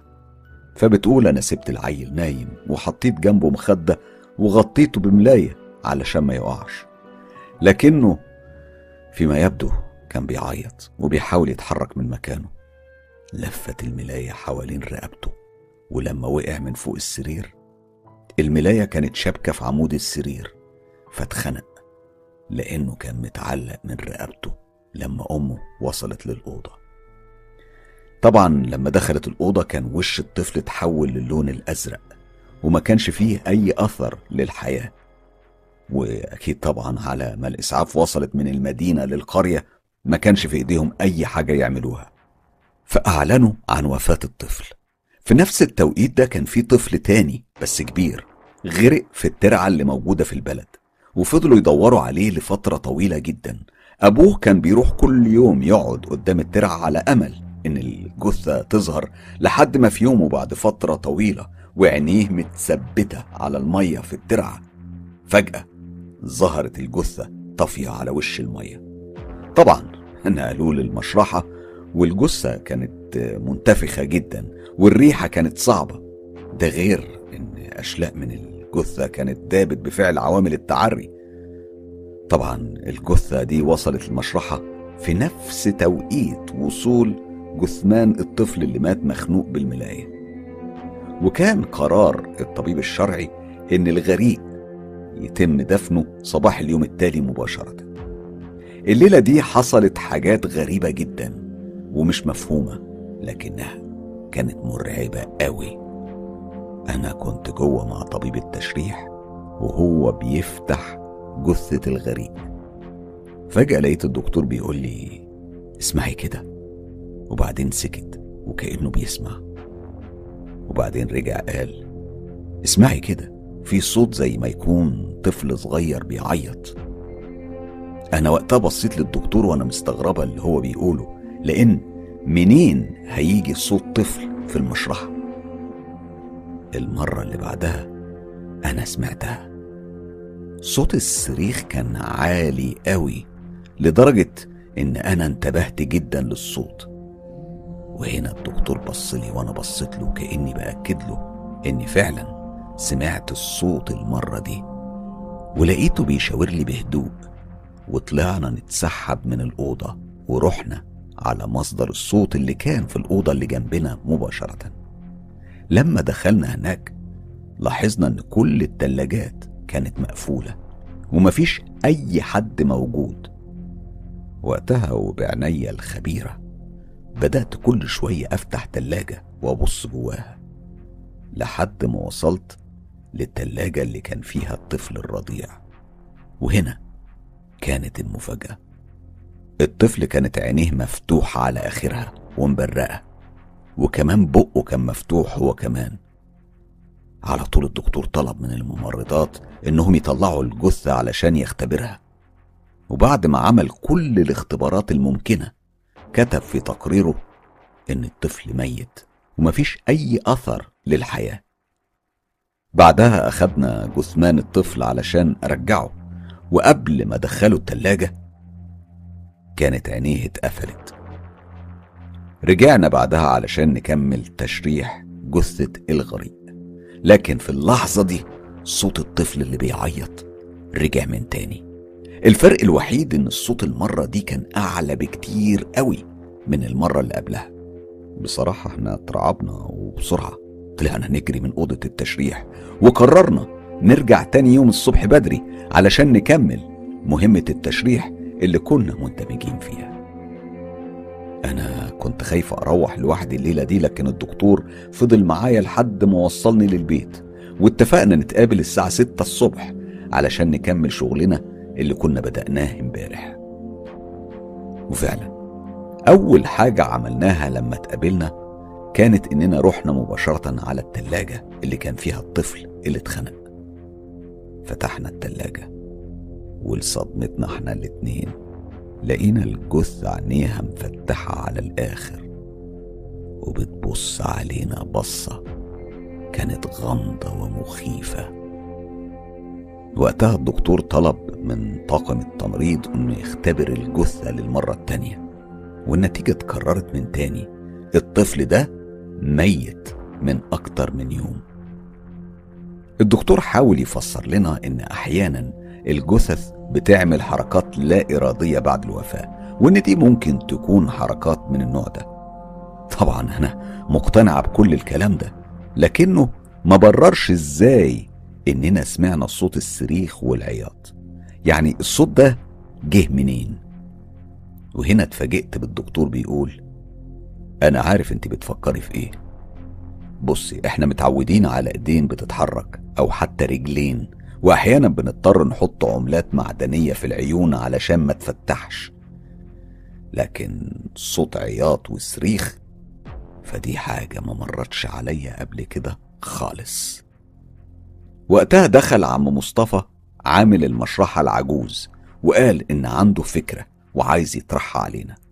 هو قال إن الغريق روحه بتطارد روح الطفل الصغير وإن ده هو السبب إن أصوات الصريخ دي بتطلع كل فترة. عم مصطفى بيحلف إن سنين عمره اللي قضاها في المشرحة خلته اتعلم حاجات كتير عن لغة الأموات السرية وإزاي بيكلموا بعضهم. أنا والدكتور كنا بنسمع عم مصطفى وإحنا بنبص لبعض وكنت حاسة الدكتور قرب يقتنع ولسان حاله بيقول لي عندك تبرير أو تفسير تاني؟ ودي كانت من المرات القليلة جدا اللي خفت فيها في حياتي من الميتين. ربنا يجعل كلامنا خفيف عليهم. إيه الرعب ده؟ إيه ده؟ لغة الأموات السرية. يعني الواحد من خلال التجارب اللي بتوصلني من أصدقاء القناة ومن القصص والتجارب اللي بترجمها كمان بكتشف إن العالم اللي إحنا عايشين فيه عالم غريب فعلا. لكنه مش غريب بس ده عالم مرعب قوي. لو عندكم تجارب حقيقية وحصلت بالفعل ليكم أو لحد من أصحابكم وحابين تشاركوا بيها أصدقاء مستر كايرو ابعتوا التجارب على الصفحة الرسمية للإعلامي حسام مصباح على موقع التواصل الاجتماعي فيسبوك أو على موقع صراحة أو تطبيق تيليجرام كل الروابط دي موجودة في خانة الوصف. أما للحصول على كل الحصريات انضموا لجروب تجربة رعب مستر كايرو وصفحة هستيريا قصص رعب على فيسبوك. أما بقى لو حابب تدعم تجربة مستر كايرو ادعموا بالاشتراك في القناة والإعجاب بالكليب لو عجبكم. وطبعا share الكليب في كل مكان واتساب ماسنجر إنستجرام وأخيرا يوتيوب. خلي الدنيا كلها تعيش تجربة مستر كايرو. Wow.